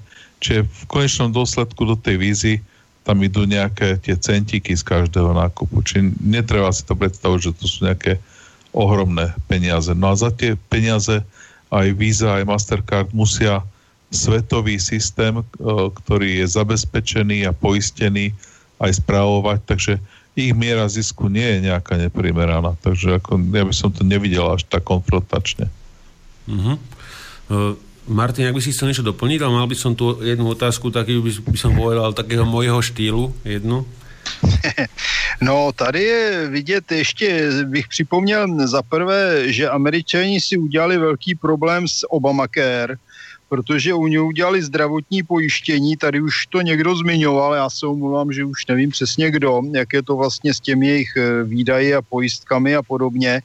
Eh, já, když jsem byl v Americe, tak jsem tam zjistil třeba, že průměrný policista v New Yorku odchází, odcházel a možná ještě stále odchází, nebo i hasič do důchodu v 53 letech a má velmi slušný důchod, takže se může odstěhovat někam na Floridu, na Miami a tam si koupit barák a v klidu dožít, tak patrně toto jim končí. A problém je právě s Obamacare, což říkali zase moji známí z Ameriky, protože oni tedy udělali slavnostně zdravotní pojištění pro všechny, takové, řekl bych, nadlepšené zdravotní pojištění, protože nakonec základní zdravotní péči tam dostávají všichni i před, dostávali všichni před Obamacare, takže to není zase pravda, že by tam nic nebylo, že by tam člověk, když ho přejede auto a nemá konto, že by se o něj nepostarala nějaká nemocnice. Ale ten Obamacare je totiž udělaný tak, že ne, že by to zaplatil stát, ale prostě pan Obama si vyspomněl se svými levicovými přáteli nebo levicovými, trockistickými, nevím, jak bych je nazval, že to vlastně budou platit ty soukromé pojišťovny a budou to platit z peněz těch, kteří tam platí. Takže de facto člověk, který v Americe pracuje a přispívá do zdravotní pojišťovny, tak platí e, sociální pojištění nějakého neděláka, dílera drog, kriminálníka, parazita a podobně a tím pádem se dostávají do problémů lidé, kteří poctivě platili a živí takovýmto prazvláštním způsobem eh, hromadu jiných, kteří nikdy do toho peníze nedali. Takže to je třeba otázka jejich problémů a další problém jsou samozřejmě, eh, jsou samozřejmě vojenské rozpočty americké. Vojenský rozpočet Spojených států pro příští rok 2019 je 686 miliard dolarů to vypadá, jako by Spojené státy někdo strašlivě ohrožoval, přitom je samozřejmě nikdo neohrožuje. A já se obávám, že toto jsou právě investice, které jsou zaměřené na vyvolání války, která by vyřešila jak vnitřní napětí, tak ekonomické problémy Spojených států a je to tedy samozřejmě především válka s Ruskem a s Čínou. A tady se musíme podívat ještě na další věc. A to je fakt, že Spojené státy se snaží různými ekonomickými smlouvami různého druhu, ať je to TTIP a podobně, obklíčit v podstatě ekonomický prostor Ruska a Číny a tím je vy, vyřadit a přebrat jejich ekonomické vztahy a řekněme je poškodit ekonomicky, aby nad nimi získali převahu. To je velmi nebezpečné a je to vlastně boj mezi tím upadajícím nekrytým dolárem a tím rostoucím juanem a vlastně příprava případné války, která by měla vyřešit všechny tyto problémy. A já bych tady připomněl ještě jednu informaci, která se objevila na, řekněme, českém anti-mainstreamu a předpokládám, že i na slovenském. A to je informace, že z Bruselu narůstá tlak, aby vláda v Česku a předpokládám, že na Slovensku to bude to samé, tak se snaží utajeně dotlačit vlády těchto zemí, aby změnili braný zákon tak, že bude možné jak tedy aktivní zálohy, tak povolané záložníky, včetně žen, pravděpodobně posílat i do zahraničí. A to je právě nebezpečný trend, protože na, za Českou republiku měl, by mělo být možno mobilizovat 250 tisíc lidí, což znamená nějakých 150 by bylo na Slovensku a tito lidé by mohli být na základě nového braného zákona v podstatě posláni bojovat kamkoliv třeba na ruskou hranici, aby tam prošlapávali miny anebo aby je hnali před Američany a Rusové na ně vystříleli munici. E, tady to je velmi nebezpečné a je snaha e, protlačit tyto zákony bez toho, aby se o tom veřejnost vůbec dozvěděla. A to vidím jako velmi, velmi nebezpečný vývoj e, z hlediska, řekněme, situace v Evropě, bezpečnostní situace a budoucnosti. Mal by som tu, Dušan, otázku na teba, ale samozrejme môže, môže, môže reagovať kdokoľvek z vás, chalani. Poslucháč sa pýta, že ohľadne tých sankcií, sankcií EÚ voči Rusku, že či nerobí EÚ, že mu to prípada ako že užitočného idiot, idiota Spojeným štátom a, a aký je teda pomer teda obchodu Spojených štátov s Ruskom a EÚ s Ruskom, že či USA bez problému ďalej s nimi obchoduje a iba my robíme tých užitočných idiotov? No já mám informaci no. přímo od kamaráda z Ruska, který tam dlouhodobě pracuje a ten říkal, že americký obchod s Čínou, e, teda s e, Ruskem roste a že vidí přes všechny možné řeči o embargu a sankcích a podobně, že jsou tam prostě, třeba on má kamaráda, který tam zastupuje jednu velkou americkou firmu, no a ten, že má prostě plné narvané sklady americkým materiálem, který tam prodává, takže on někde, ono, někde jsem dokonce četl, že e, ekonomická výměna nebo obchodní výměna mezi Spojenými státy a Ruskem vzrostla asi o 6 až 7% zatímco mezi Ruskem a Evropskou unii klesá. To je klasický případ toho, že my jsme vojenští eh, spolubojovníci Spojených států na všech možných frontách, ale když jde o ekonomiku, tak žádní kamarádi nejsme. Ale to, to, to platí všeobecně. Problém je stále v tom, já říkám, nevyčítejme americkým politikům, že prosazují americké zájmy, ale vyčítejme evropským politikům, že také prosazují americké zájmy, místo aby prosazovali evropské zájmy. No, myslím, že to bylo velmi presné. Takže stačilo? ja myslím, že... Hej, ako ne, netreba k tomu nič ja dodávať, myslím, nie. Takže chová, chováme sa vlastne ako kolónia poslušná, um, aby si som to nejak zhodnotil. Ehm, otázky od poslucháčov tu zatiaľ nemám, ale teda po, e, položím e, svoje. Pokiaľ chcete, píšte na cb.slobodnyvysielač.sk prípadne môžete telefonovať na e, štúdio Miava. Ďalšia otázka by bola, ja čítal som rôzne veci o, o tejto téme a každá strana písala niečo iné. Ako je to, ako je to z, z ďalekého východu, zdroje ropy ruské, ako sú prepojené do Číny, že či tam prebieha teda tá vý, nejaká výmena a ako výhodné je to teda pre Rusko alebo pre Čínu, no keďže viem, že Čína vozí z, z Afriky ropu od Saudov a podobne, kde sa dá, tam skupujú, ale teda, že lebo ja som čítal, že uh, u Rusov uhrali celkom nejakú dosť nízku cenu, aby, aby to od nich teda brali uh, nejakým ropovodom, ktorý je teda z ďalekého východu, keďže je problém transportovať odtiaľto z tých ložisk, ktoré idú k nám na takú vzdialenosť, takže to transportujú z nejakých iných teda ložisk a tam by to nemal kto iný od nich kupovať, teda len tá Čína. Že ako to vidíš ty? No, to je správna informácia. Aj, je presne tak, jak to hovoríš. Je to, čiže môžem to len inými slovami zopakovať, že ak sa pamätám dobre, e, ropovod sa volal Jamal, ale ako netreba ma chytať za slovo. Ano. A riešil tú situáciu, že na Sibíri je ropa, ktorú nevedia dopraviť do Európy, a, ale nie je to nejaký veľký ropovod.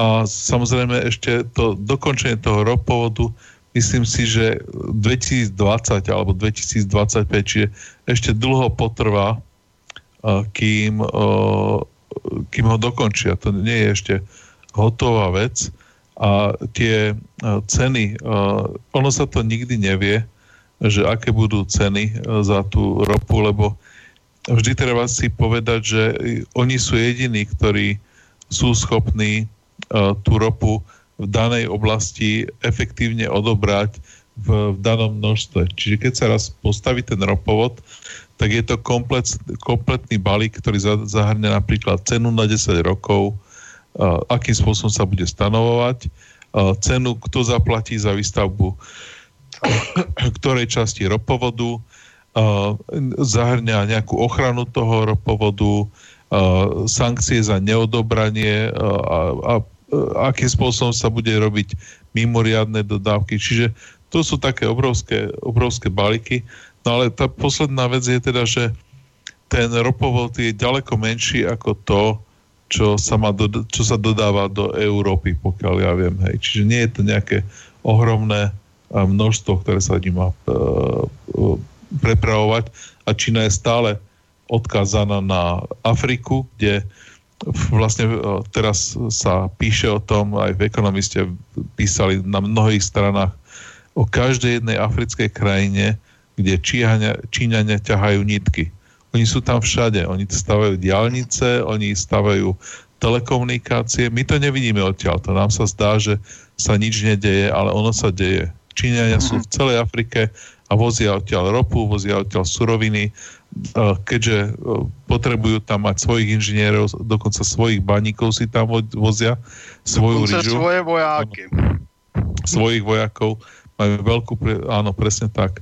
Čiže Uh, uh, hovorili sme už o tej Saudskej Arabii, o tom, jak sa začína Saudská Arábia orientovať na to Čínu a vojenský na to Rusko sa snažia niečo tam také tie nejednoznačné, mnohoznačné náznaky všetkými, všetkými uh, smermi.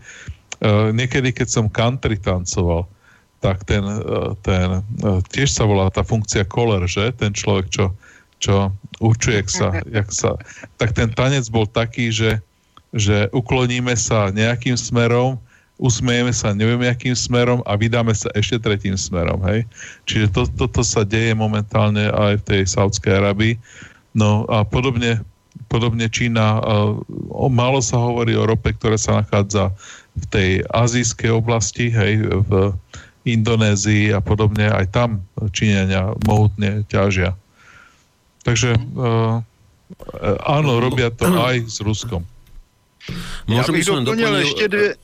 Martin, len sekundu, ja by som uh, Teraz som telefonoval s tým e, kamarádom z tej Stredoafrickej republiky, s tým Slovákom, čo tam už je nejaké roky a hovoril mi, že teraz sú tam Rusi a ťažia tam urán. Takže ono, alebo som dneska čítal informáciu, že Rusi by chceli postaviť základňu v Somálsku a podobne, takže ono, ono u nás sa o, o tom nejak nejako nedebatí, v mainstreame už vôbec nie a pritom tie, každý si tie svoje záujmy v tej Afrike, lebo to je ešte prakticky nevyťažený kontinent, v celku sú tam slušné zásoby pravdepodobne, takže e, treba ho využiť. No a aj keď majú Rusi doma toho dosť, tak e, ťahajú ruky aj inám, takisto aj Čína.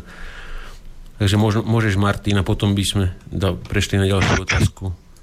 No, já bych jenom k tomu ropovodu do Číny uvedl jeden důležitý faktor. Ten ropovod je hlavně bezpečný.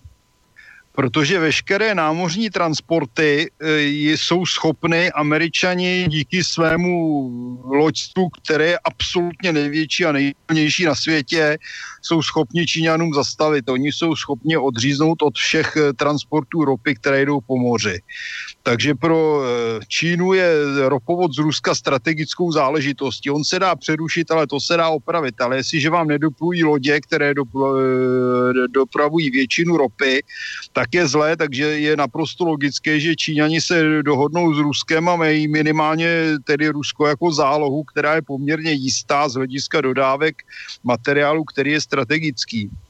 Dále bych dodal tolik, že Čína v podstatě dneska ovládá asi 60% Afriky a podařilo se jim to udělat téměř tak, že Američanům to uteklo a ti jsou tedy údajně úplně zdivočilí a Francouzi taky.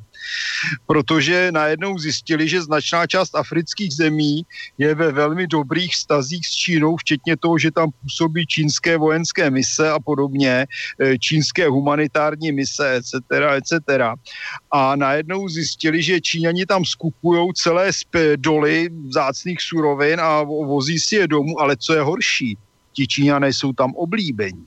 Oni je ti lidé berou, oni tam nikomu nevyvážejí svoje politické názory, žvásty o lidských právech a svobodě a demokracii a zároveň tedy v praxi o trokářství. Číňani tam jednají daleko solidněji a výsledek je tedy, že oni jsou na rozdíl od Američanů oblíbení, zatímco Američany jsou neoblíbení, stačí se podívat dneska na Latinskou Ameriku, tam je dlouhodobě, že jo, Američan pod názvem Gringo urážka No tak to se z hlediska Číňanů nikde neděje a ani se to pravděpodobně dít nebude a řekl bych, že američané by měli velmi zvážit teda svoji politiku, která je založená na agresi. Číňani jsou daleko mazanější a dokážou se domluvit a dokážou expandovat bez toho, že by někoho eh, tlačili násilím, vyhrožovali ho, napadali mu, dělali na něj sankce a co jsem již tedy uvedl, že oni jsou hlavně oblíbení. No, když se podíváme Martin, na praxi... Martin, Martin, no aby som, mám tu na teba jednu sarkastickú otázku, že, že čím to je, že keď sa v nejakej krajine objavia nové zdroje ropy napríklad, alebo plynu, že tam veľmi rýchlo začínajú byť porušované ľudské práva. Ano, to je správné. Ono dokonce dneska už eh, je to i u zemí, které mají jiný názor než nařízený, že?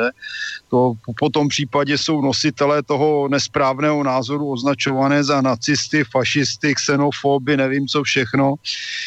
Já bych z tohoto hlediska připomenul, že se tady falšuje eh, historii už od druhé světové války, to bych řekl, že by bylo taky dobré téma, co se kde lže a vymýšlí v různých zemích, ale faktem je, že skutečně otázka lidských práv je velmi, velmi sprofanovaná. Bohužel to, to připomínka od posluchače nebo posluchačky je, je typickou ukázkou toho, že roste nedůvěryhodnost politiky Spojených států. Jak jsem již uváděl, v Latinské Americe v podstatě nemají rádi nikde, jejich obliba v Ázii klesá, v Africe je to nejisté a přibývá lidí v Evropě, kteří mají Američanů plné zuby.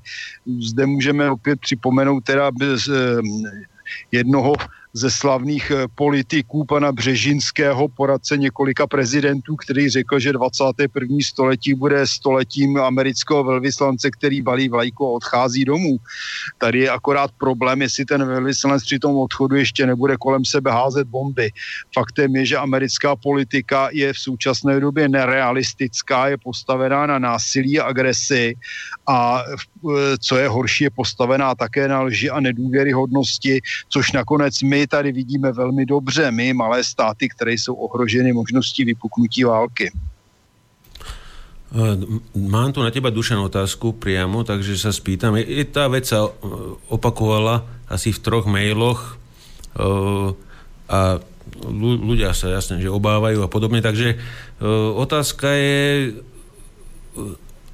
akým spôsobom, e, alebo e, je možný odchod z Európskej únie, e, keďže, keďže Slovensko je veľmi ľahko vydierateľné z ich strany. A ja som čítal osobne nejaké verzie, ako by sa to dalo spraviť, len, že len v tom prípade, že by sme tu naštartovali nejaký priemysel, ktorý by nebol závislý teda od Bruselu, nejaký chemický alebo podobne, že ako to vidíš ty, že ako odísť, aby tu neklesla povedzme životná úroveň nejakým brutálnym spôsobom a aby sme neboli vydierateľní zo, zo strany teda západu Bruselu? No, ja si myslím, že tieto veci sa nebudú riešiť vôbec na Slovensku, nás sa nikto nebude pýtať. Máme tu uh, v Európe už históriu, že uh, štáty hlasovali proti vstupu do Európskej únie, proti euro, proti NATO a sú v NATO a sú v Európskej únie. Čiže ako toto nikto nebude riešiť, hej? že čo si my myslíme a ako Slovensko vôbec ako nie je v tomto zaujímavé. Hej? Čiže to je jedna vec. A druhá vec, nie je tu politická vôľa. Ja si myslím, že snáď jediný, jediná strana chce vystúpiť z Európskej únie. Ostatné strany hovoria, že napríklad je ešte jedna, hej, e, euroskeptická strana, ale ostatné povedia, že, že my sme v podstate v pohode s Európskou úniou. No, takže tie nálady voličstva sú, že uh, e, 80% ľudí by sa skôr obáva vystúpenia, že čo by to znamenalo. Takže toto akože... No a teraz, ak by k tomu predsa len došlo, hej, že aké kroky, tak my to vidíme pri tomto Brexite, že tie vyjednávania trvajú strašne dlho, že ono nikto nemyslel na tom, e, že ako budú krajiny vystupovať. Hej? Čiže uh, sú tam nejaké uh, sú tam nejaké uh, sankcie, sú tam nejaké termíny, ale keď sa ten termín nedodrží, tak zabudli sa uh, napísať, že, že čo sa bude diať potom. Takže na mnohých tých veciach je to, je to uh, nedotiahnuté dokonca. Takže ja akože nevidím to tak horúce, že by takémuto niečomu uh, dochádzalo. No v Česku je proti Evropské unii skoro 70% obyvatel, pokud teda sedí, sedí výzkumy. E, musím říct, e, podle mého názoru a nejenom podle mého, v podstatě nám členství v Evropské unii ekonomicky nic nepřináší, protože jsme skutečně v pozici kolonií levných pracovních sil a podobně. A když se podíváme, že vlastně většina cizích firm, ať v Česku nebo na Slovensku, neodvádí daně, maximálně platí, eh, platí eh, odvody z hlediska sociálního zdravotního zabezpečení, tak kdyby oni platili daně a kdyby se, řekněme, omezili jejich zisky, a neinvestovali se zbytečně balíky peněz, obrovský počet miliard, které mizí zcela nekontrolovaně a nesmyslně v Evropské unii, tak e, v podstatě ono by to až se vyšlo stejně, jestli jsme nebo nejsme členy v Evropské unii, e, asi tak na stejno. Pokud by došlo k nějakému propadu, já to nevidím tak divoce, musíme si uvědomit, že naše země, ať už Česko nebo Slovensko, Eh, potřebuje, ne, nepotřebují Evropskou unii tolik, jako ji potřebují oni nás, protože my je zásobujeme prac, pracovními silami, zásobujeme výrobky, zásobujeme surovinami, zásobujeme zemědělskými produkty. A kdo by to za ně dodával, kdyby Česká republika odsekla energetické dodávky do Německa, tak tam budou mít pomalu blackout.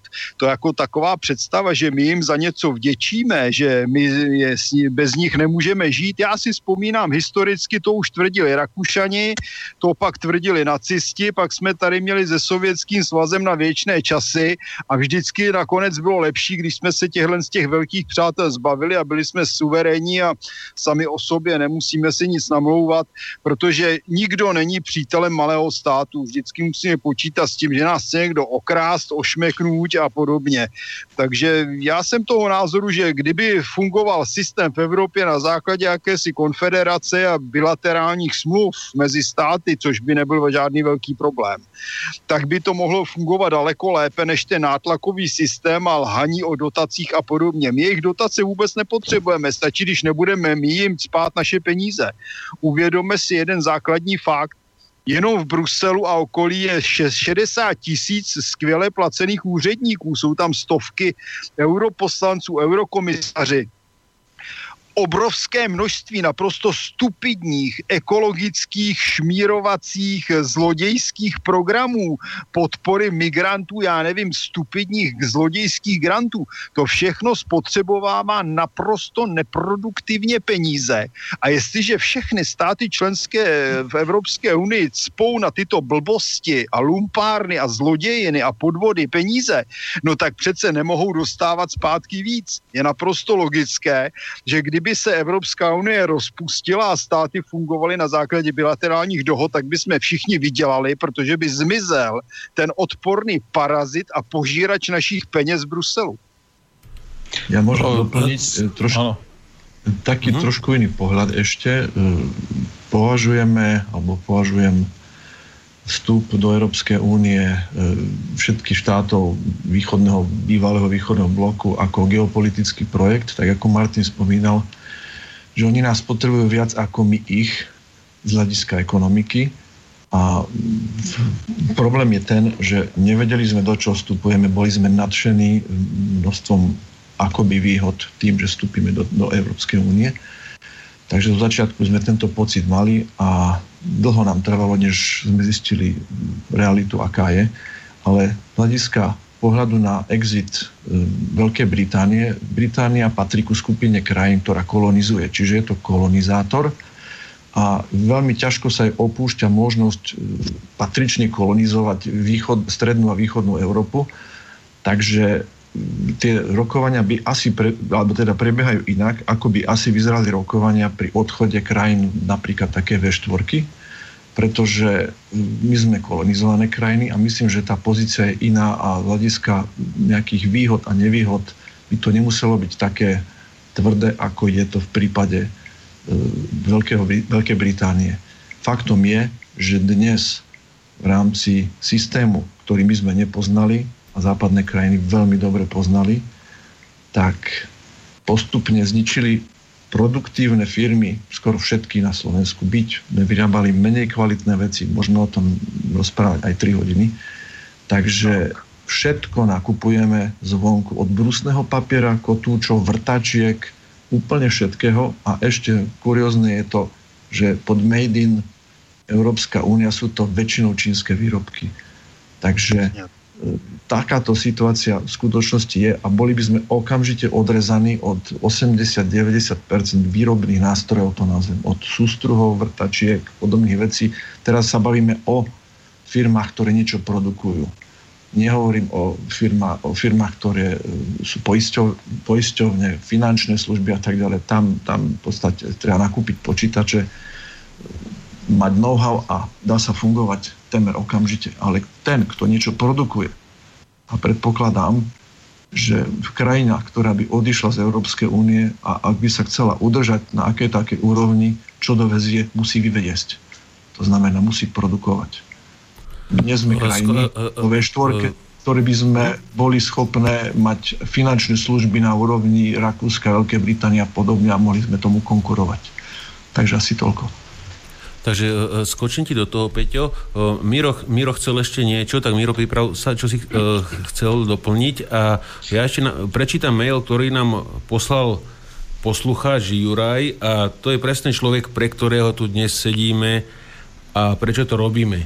Napísal nám, Dobrý večer, nemám žiadnu otázku, lebo nemám dostatok vedomostí. Vedel som, že vo svete sa robí svinstvo, ale nevedel som, že je to až v takom obrovskom merítku. Mainstream som už dávnejšie prestal sledovať, keďže zdravý človek pochopí, že to je pravdepodobne vymývanie mozgov. Slobodný vysielač počúvam len pár týždňov a konečne sa mi otvárajú oči. Ďakujem, že ste Juraj. Takže toto je človek, pre ktorého tu naozaj sedíme a snažíme sa doniesť e, nejaké iné informácie, ktoré naozaj sa z toho mainstreamu nedozvie. E, myslím, že sa chalani zhodnú s tým, e, čo som povedal. A Miro, ak, ak, ak si pripravený, môžeš? Tak ja sledujem vo svojom okolí veľkú zmenu postojov obyvateľov Slovenska k Európskej únii.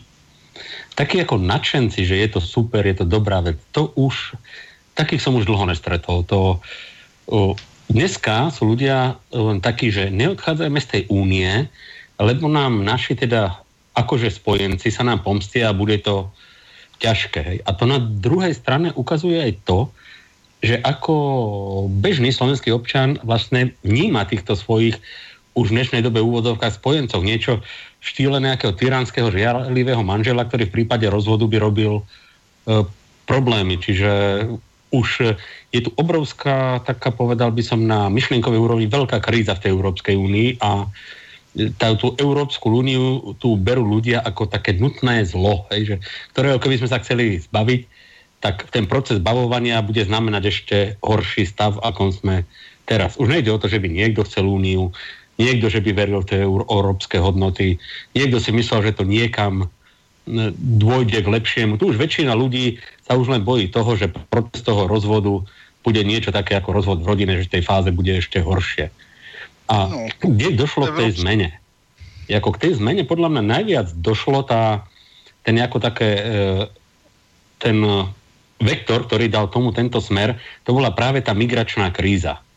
Lebo vtedy si veľké množstvo ľudí, ktoré toto doteraz neriešilo, uvedomili, že do ak, jak hrubo vie do našich záležitostí Európska únia zasahovať.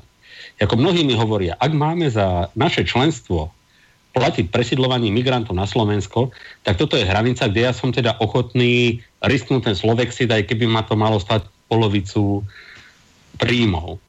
A t- neviem teda, v, ale myslím, že táto situácia je veľmi podobná aj v mnohých iných nových krajinách členskej únie, teda členských krajinách Európskej únie. Tak, tak.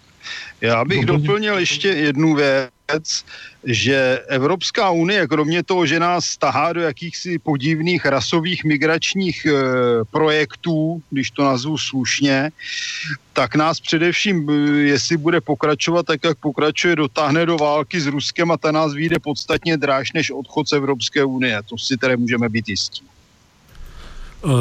Chalani, potiahneme dneska do 11. Otázka na vás, ináč by sme končili asi za 30 sekúnd. Ešte by som tu mal nejaké veci, čo by sme mohli rozobrať. Záleží aj na Dušanovi, že či do 23. Mm. vydrží. Môžem ešte, môžem ešte potiahnuť. Žiadny e, problém. By som ale okay, chcel ešte k tej Európskej únii jednu vetu.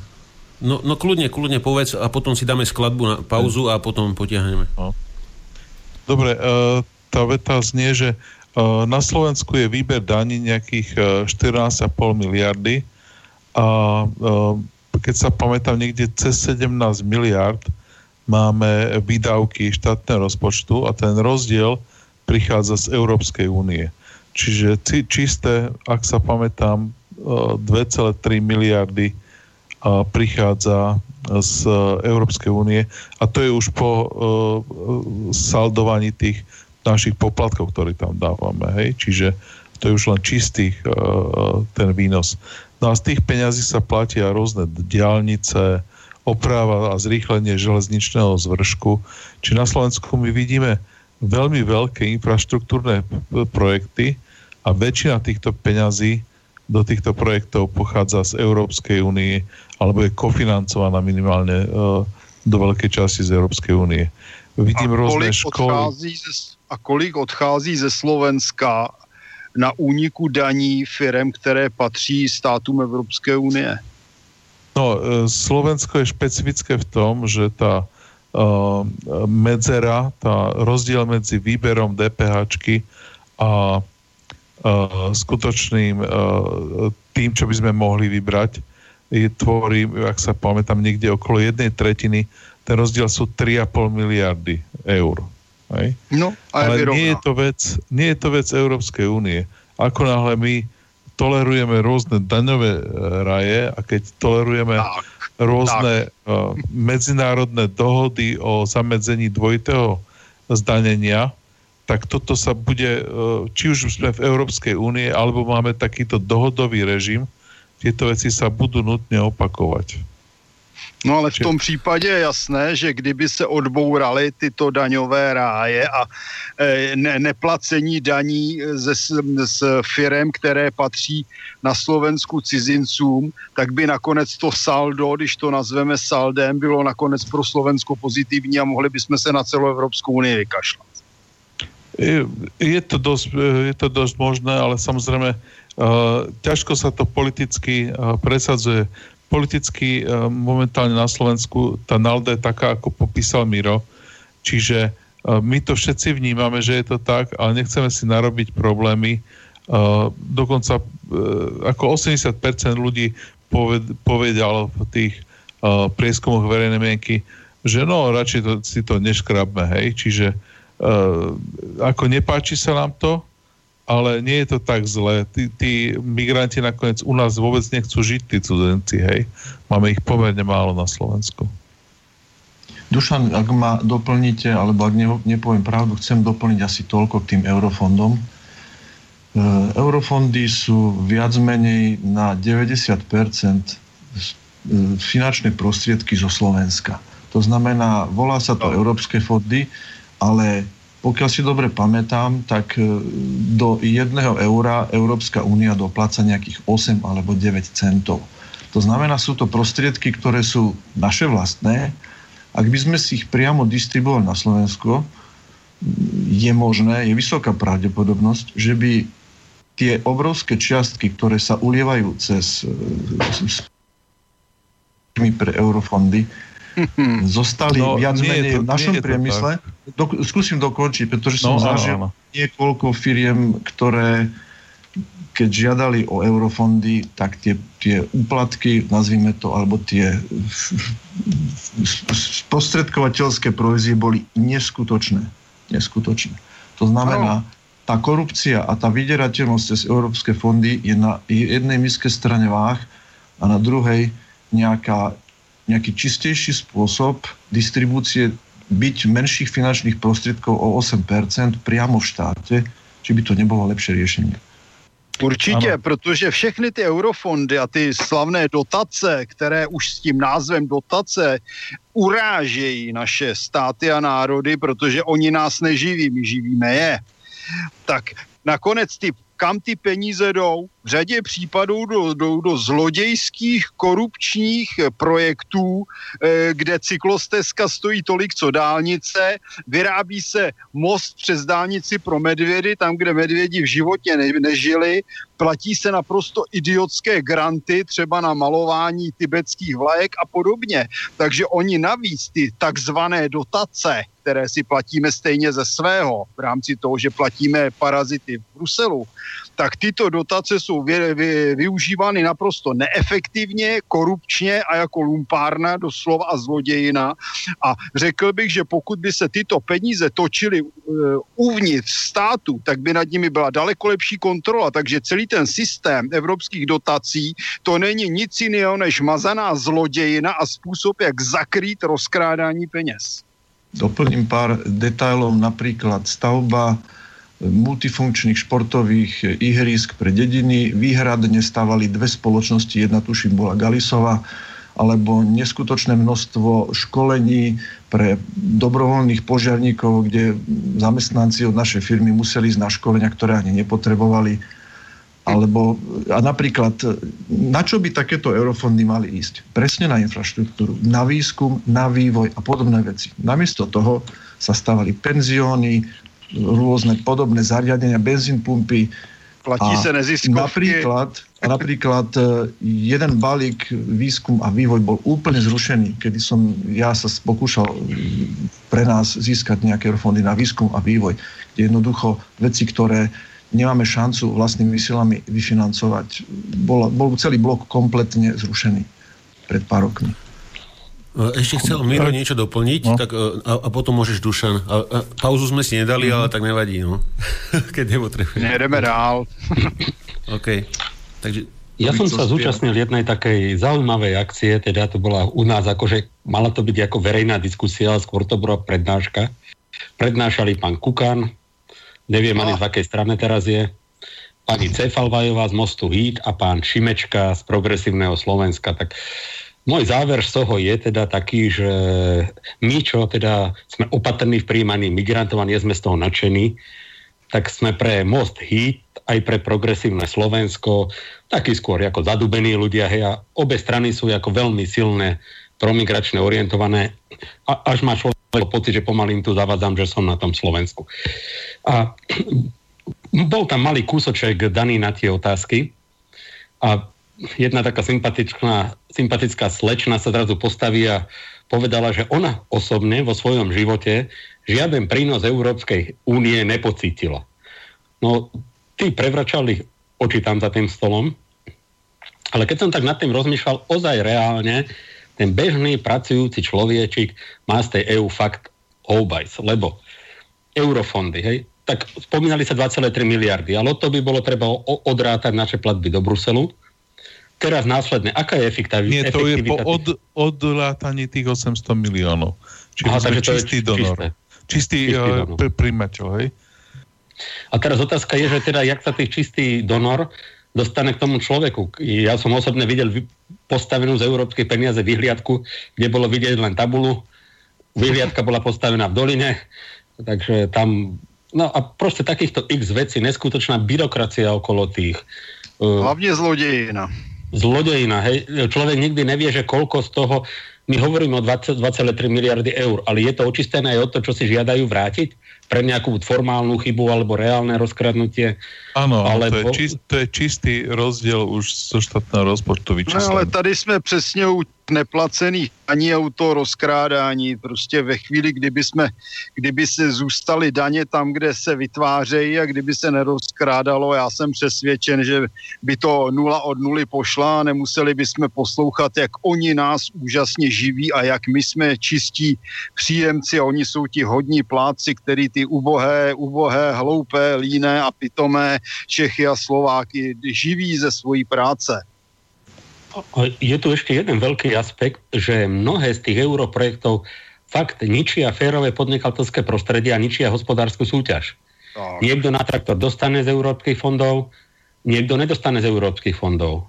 A podobne. Že nezaplatí na správne míste. Hej, ale tu e, zase ne, kritizujeme niečo, toto je vždy problém všetkých uh, tých uh, pokrivení trhu, všetkých subvencovaní a, a podobne. Toto nie je problém Európskej únie a, a týchto európskych peňazí. Toto je problém uh, všetkých tých subvenčných schém, aj či už sú to slovenské, české alebo americké, vždy pri akomkoľvek rozdeľovaní dochádza ku korupcii. Hej. Tam, tam, Veľmi málo Pozna... sa dá s, tomu, s tým robiť. Pozná niekto, že by niekde sa nejaké fondy nejakého druhu normálne, slušne rozdeľovali. Je to ako keby v, v génoch tohto systému, že sa to vždycky takýmto spôsobom deje. Jedna fabrika je... dostane CNC z Európskej, peňazí Európskej únie, druhá nie a tá vlastne nemá šancu konkurovať. A pani, ale, pani ale normálne funguje. Název Európske únie by měl znít... A nechcel som vyvolať takúto zvadu na rádiu, takže ale, ja sa Ale ja by, som, ja by som mal otázku na vás všetkých a každý mi na ňu odpovedzte zvlášť. Prečo by v nejakom spolku, keď uh, sa vlastne musíš báť, že keby si z neho vystúpil, čo sa stane? Že ako ťa oni budú vydierať, čím a podobne.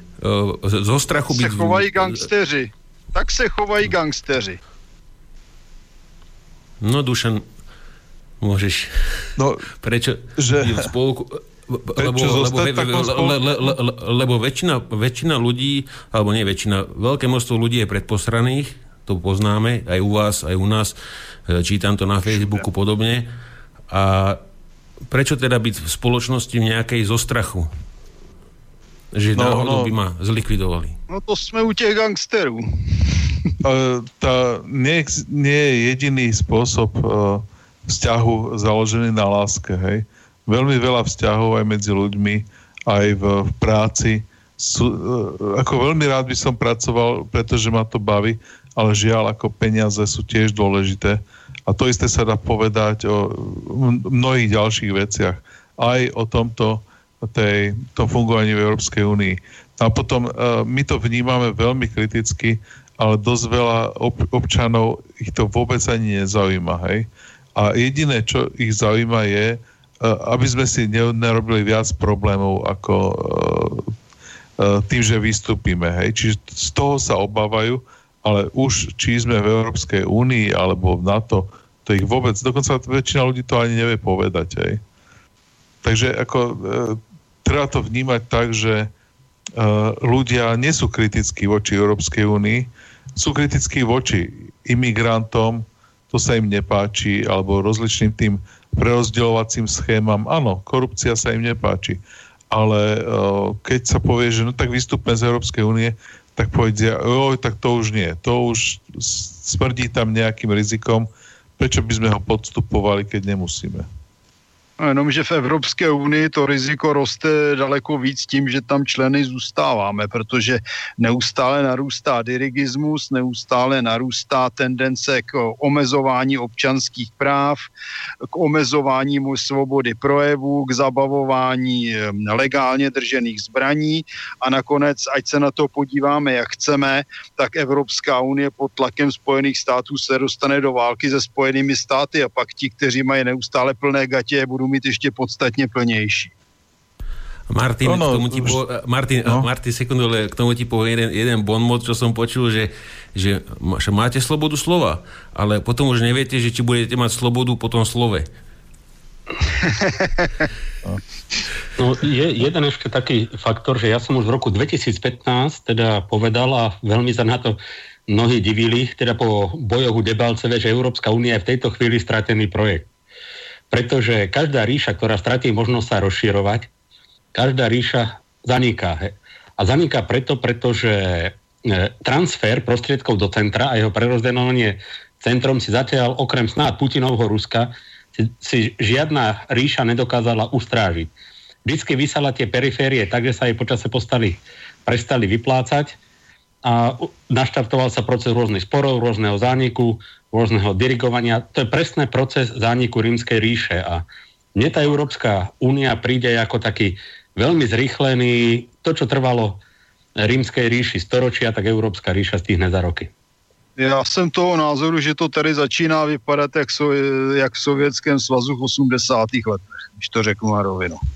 Dirigistické hospodářství založené na ideologii, místo na obchodu, trhu a výrobě, záplava politických parazitů, a e, extrémní růst, e, e, řekněme, vojenských provokací, napětí a imperialistických tahů a v podstatě vedení, které čím dál víc, místo aby dělalo něco pro své občany, tak pracuje pouze pro sebe a pro cizí zájmy typický sovětský svaz, ideologické hospodářství, máme tu ideologickou měnu zvanou euro, která se v podstatě ze vším všudy podobá směnitelnému rublu, který také nešel devalvovat.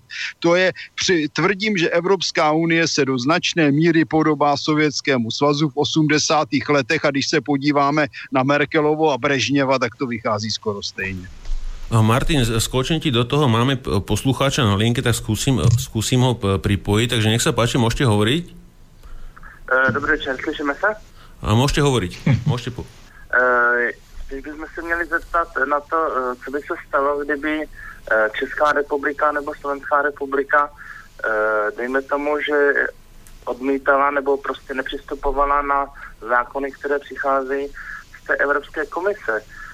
V podstatě dejme tomu, že ty dané předpisy jsou jakože direktivní, ale pokud by vláda České republiky nebo Slovenské republiky prostě ty zákony jakože neimplementovala do zákonu daných republik a prostě by jakože dělali mrtvýho brouka, tak co by se potom dělo? To by bylo spíš zajímavější. Jako teďka se bavit o tom vystoupit, nevystoupit, eh, to jako, kdybychom třeba chtěli vystoupit, já už jsem to říkal kdysi dávno, tak je potřeba se na to připravit minimálně 10 až 15 let, vytvořit si prostě nějaký uh, finanční hlavně budget jako takhle, uh, jo, zhromažďovat uh, zlatý rezervy, stříbrné rezervy, prostě platinu, všechno možné, co jde, uh, obnovit zemědělský průmysl, potravinový průmysl ve státním, uh, aby to vlastně stát, v případě třeba většinový podíl by měl stát, aby prostě, kdyby náhodou někdo na nás chtěl uvalit embargo, Takže poč- e, poslucháč vypadol, ale tak e, o, otázku ste pochopili v celku určite, takže e, ak chcete reagovať. No to je v podstatě jednoduchá záležitost. To riziko samozřejmě nějakých odvetných akcí je vždycky. Na druhé straně, ať mi nikdo nevykládá, že, ne, že Evropská unie nebude používat české a slovenské dálnice na transfer na, sebe, na, na východ a na jih ať mi nikdo nevykládá, že přestanou nakupovat naše suroviny a že jejich firmy odsud odejdou a e, podnikatelé zkrachujou, protože někdo se bude vstekat z Bruselu. Ono to totiž zdaleka není tak jednoduché. Zde si musíme připomenout, že oni potřebují víc nás, než my je. A pokud e, budeme rozumní a budeme volit politiky, kteří budou tlačit tedy na já s tomu teda nevěřím, že je možné transformovat Evropskou unii, protože je tam příliš mnoho parazitů, který se drží koryt, ale pokud by se přeměnila na konfederaci, tak by možná mohla fungovat. Jenomže tady, jak bylo správně řečeno, my jsme se dostali někam s velkým nadšením. Ale proč? protože my jsme Evropskou unii vnímali jako Evropské hospodářské společenství, které mělo sice řadu problémů, ale nenutilo svoje členy k politickým, natož krasovým změnám problém je tep, nastal teprve v době, kdy se Evropské hospodářské společenství transformovalo do Evropské unie a je zde neustálý pokus vytvářet zde jakousi čtvrtou říši pod vedením Německa. A tomu je třeba v první řadě zabránit. Um, Dušan, mám tu na teba jednu otázku, ktorá sa opakovala v, asi v troch mailoch alebo štyroch a je to, je to na, na podobnú nôtu. Ako sme sa bavili o, o, tej, čí, o, tom, o tej novej čínskej burze, že to je navrtaná diera do tej lode Impéria, že, že, že aké diery by sa museli teda navrtať e, vo väčšom štýle, aby to teda e, dolár obmedzilo e, ako rezervnú menu a doma by si ho používali teda naďalej, ale že už by, ne, už by nemali také páky teda v celom svete, aby sme my, vlastne my všetci sa týmto pádom skladáme na ten, na ten ich život. No, tých o, kadejakých mechanizmov je veľmi veľa. Napríklad všetky komodity, o, okrem teda tejto ropy a zlata, sa určujú na americkej, o, na Comdex sa volá tá burza, merkantil, neviem čo, uh, exchange, takže uh, všetko sa to určuje v dolároch a ľudia to nakupujú až po prevode do svojej lokálnej meny. Čiže to je prvá vec. Druhá vec je, že uh, je to najväčší trh predsa len na akcie, dlhopisy, opcie a podobne. Čiže je, ten trh má najväčšiu likviditu. Keď mám hociaký papier, tak mám malé riziko, že mi zostane v ruke, pretože tá krajina je fakt taká veľká, že, a ten trh je taký veľký, že ten papier vždy dokážem predať, teda, alebo skoro vždy, hej, keď nie je nejaký vážny problém. Takže uh, to je ďalšia vec, hej, čiže ho, komodity, veľkosť toho trhu, potom sú to napríklad uh, uh, medzinárodný zúčtovací systém beží v dolároch, takže ja platím do Peru, tak to vyzerá, že euro sa zmení za dolár a dolár sa zmení za, a teraz neviem, či, čo to majú e, peruánske doláre alebo niečo také. Či je tam ten medzikrok cez, e, cez nejaký prevod, hej? Väčšina tých mien majú vzájomne tak malý obchod, že by to bolo nelikvidné držať to, e, držať to v tej mene nejakej a čakať, kým niekto bude chcieť zmeniť ja neviem, českú korunu na eh, peruánske peniaze. Myslím, že Takže, je tam escudo. Áno, no a napríklad ďal, ďalšia vec, čo funguje teraz od 1. apríla, 1. dubna, je, že uh, sa zaviedla svetová mena, nová, ktorá sa volá SDR, to málo ľudí vie. A tieto prevody už sa plánujú, že sa nebudú robiť cez dolár, ale budú sa robiť cez to SDR, čo je skratka Special Drawing Rights a je to nejaký menový kôš, v ktorom sa už začínajú vydávať aj dlhopisy. O to je ďalšia vec, že, že veľmi veľa dlhopisov sa vydávalo v dolároch kvôli tomu, že boli likvidné, že keď to človek vydá v nejakej malej mene, ako českej korune, tak je to problém predať. Čo ja viem, nejaký výrobca nábytku alebo hodiniek v Česku, keď vydá v českej e, korune 50 miliónov dlhopisov, tak je malá pravdepodobnosť, že to predá. Ak to pre, kto to isté urobí v dolári, tak vždy sa nájdú ľudia, ktorí tomu biznisu rozumejú a, a, a, rozumejú doláru, rozumejú tým úrokom, a sú schopní posúdiť to riziko a kúpiť. Hej? Takže to, to je ďalšia vec. No a potom, keď investujem do zahraničia, tak vypočítavam návratnosť, ktorú potrebujem z danej, z danej investície. A tam jeden z tých faktorov, ktoré prijatávam, je napríklad aj politické riziko.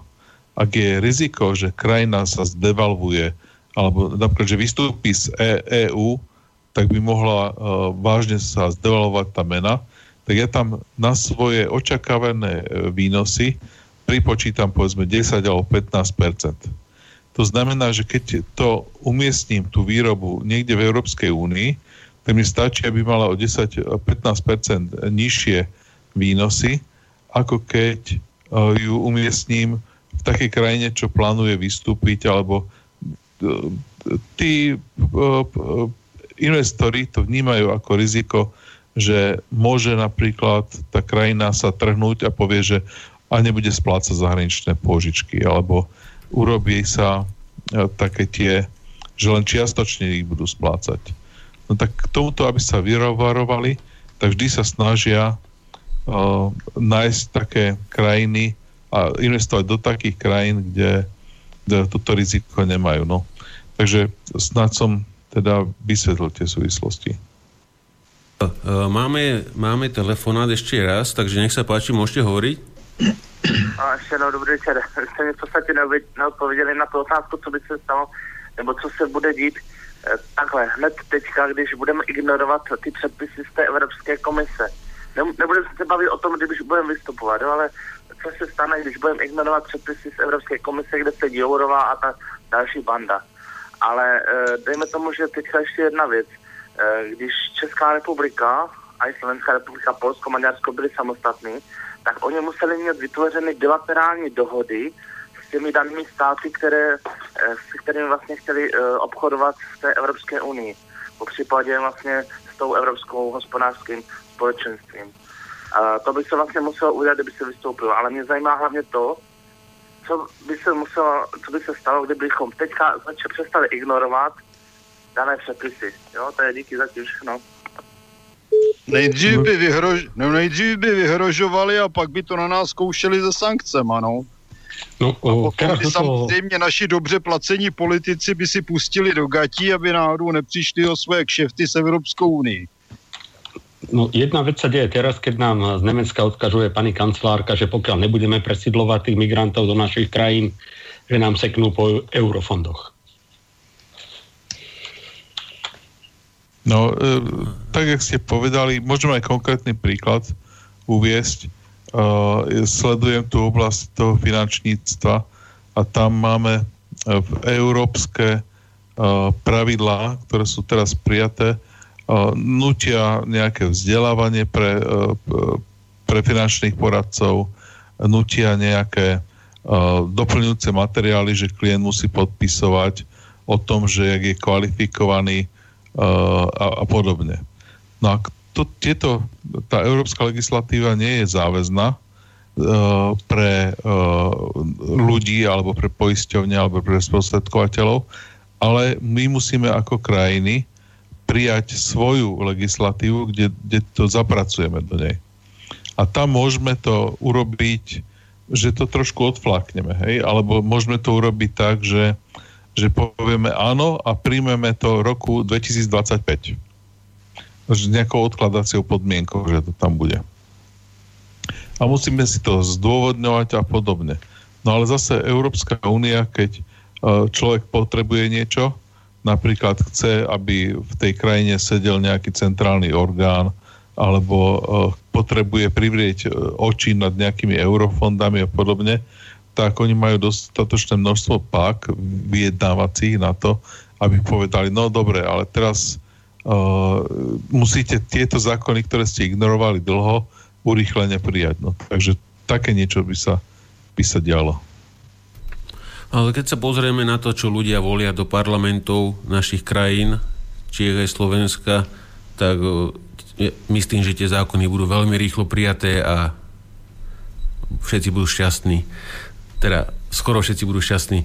Takže máme, do, máme dokonca asi 2,5 minútky, 3 minútky, takže ak by ste chceli nejaké záverečné slovo, mal som tu ešte nejaké veci nachystané. E, poslucháči, e, ktorí mi písali ohľadne zbraní, zbraňových systémov, systémov podobne, dokonca bola jedna otázka aj na Peťa, ale bolo by to škoda odfláknuť v tejto relácii. E, na budúce budeme mať pokračovanie protivzdušnej obrany a tam, tam by sa to celkom hodilo, takže určite otázku položíme o dva týždne. No a chalani, ešte máme, hovorím, tie dve minútky, ak by ste chceli e, niečo doplniť e, k dnešnej téme a e, ukončíme to. No, já bych dal návrh na nějakou další relaci, která by se zabývala vojenskými rozpočty, cenami zbraní, eh, mezinárodními obchody a podobně. Možná, že by to bylo také zajímavé různými akvizicemi, jak se nakupují zbraně v Česku a na Slovensku a tak dále. Myslím, že by to nebylo nejhorší téma. No a jinak, jinak v podstatě já bych řekl, že jsme víceméně vyčerpali, vyčerpali e, téma, ale myslím, že ekonomika a vůbec peníze to je věc, která se týká nás všech a týká se naší bezpečnosti a budoucnosti a do budoucna bychom možná taky mohli ještě udělat nějaký pořad na toto téma. Myslím, že tento dnešní byl obzvláště zajímavý, aspoň podle mého názoru. Mal som tú otázku, ktorú by som tiež nechcel odbiť s nejakou minutou e, nejakého hypotetického útoku na Rusko, ako je Európa závislá e, na zdrojoch z Ruska, plyn, ropa. E, to by nám Dušan vedel porozprávať detálnejšie, ale už tu, už tu teda dneska asi nebudeme siliť, už to nestíhame, ale do budúcna Dušan by sme to mohli prebrať že Dobre. tú závislosť nášho kontinentu teda na, na ruských zdrojoch a e, čo povedzme, za koľko by Európa uh, zmrzla, uh, keby sme začali draždiť hasa, uh, hada bo, bozou nohou. Ono to je vůbec na zdroji, které přicházejí ze zahraničí. za niekoľko hodín. Už po niekoľkých hodinách. Ináč máme ako 90-dňové zásoby o, ropy, plynu a podobne, ale tak môžeme o tom de- detailnejšie porozprávať. Hej? Takže tak to by sme si nechali na budúce. Takže páni, ďakujem všetkým. Dušanovi Doliakovi, Martinovi Kolerovi, Peťovi Zábranskému, Mirovi Dopiešťan, Mirovi Jurišovi a budeme sa počuť o dva týždne. Takže dobrú noc všetkým a všetko dobré želáme zo štúdia Mijava Slobodného vysielača. Takže čaute a počujeme sa ahojte, za dva ahojte, týždne. Pekný večer. Hezký večer. Dobrú noc. Táto relácia vznikla za podpory dobrovoľných príspevkov našich poslucháčov. I ty sa k ním môžeš pridať. Viac informácií nájdeš na www.slobodnyvysielac.sk Ďakujeme.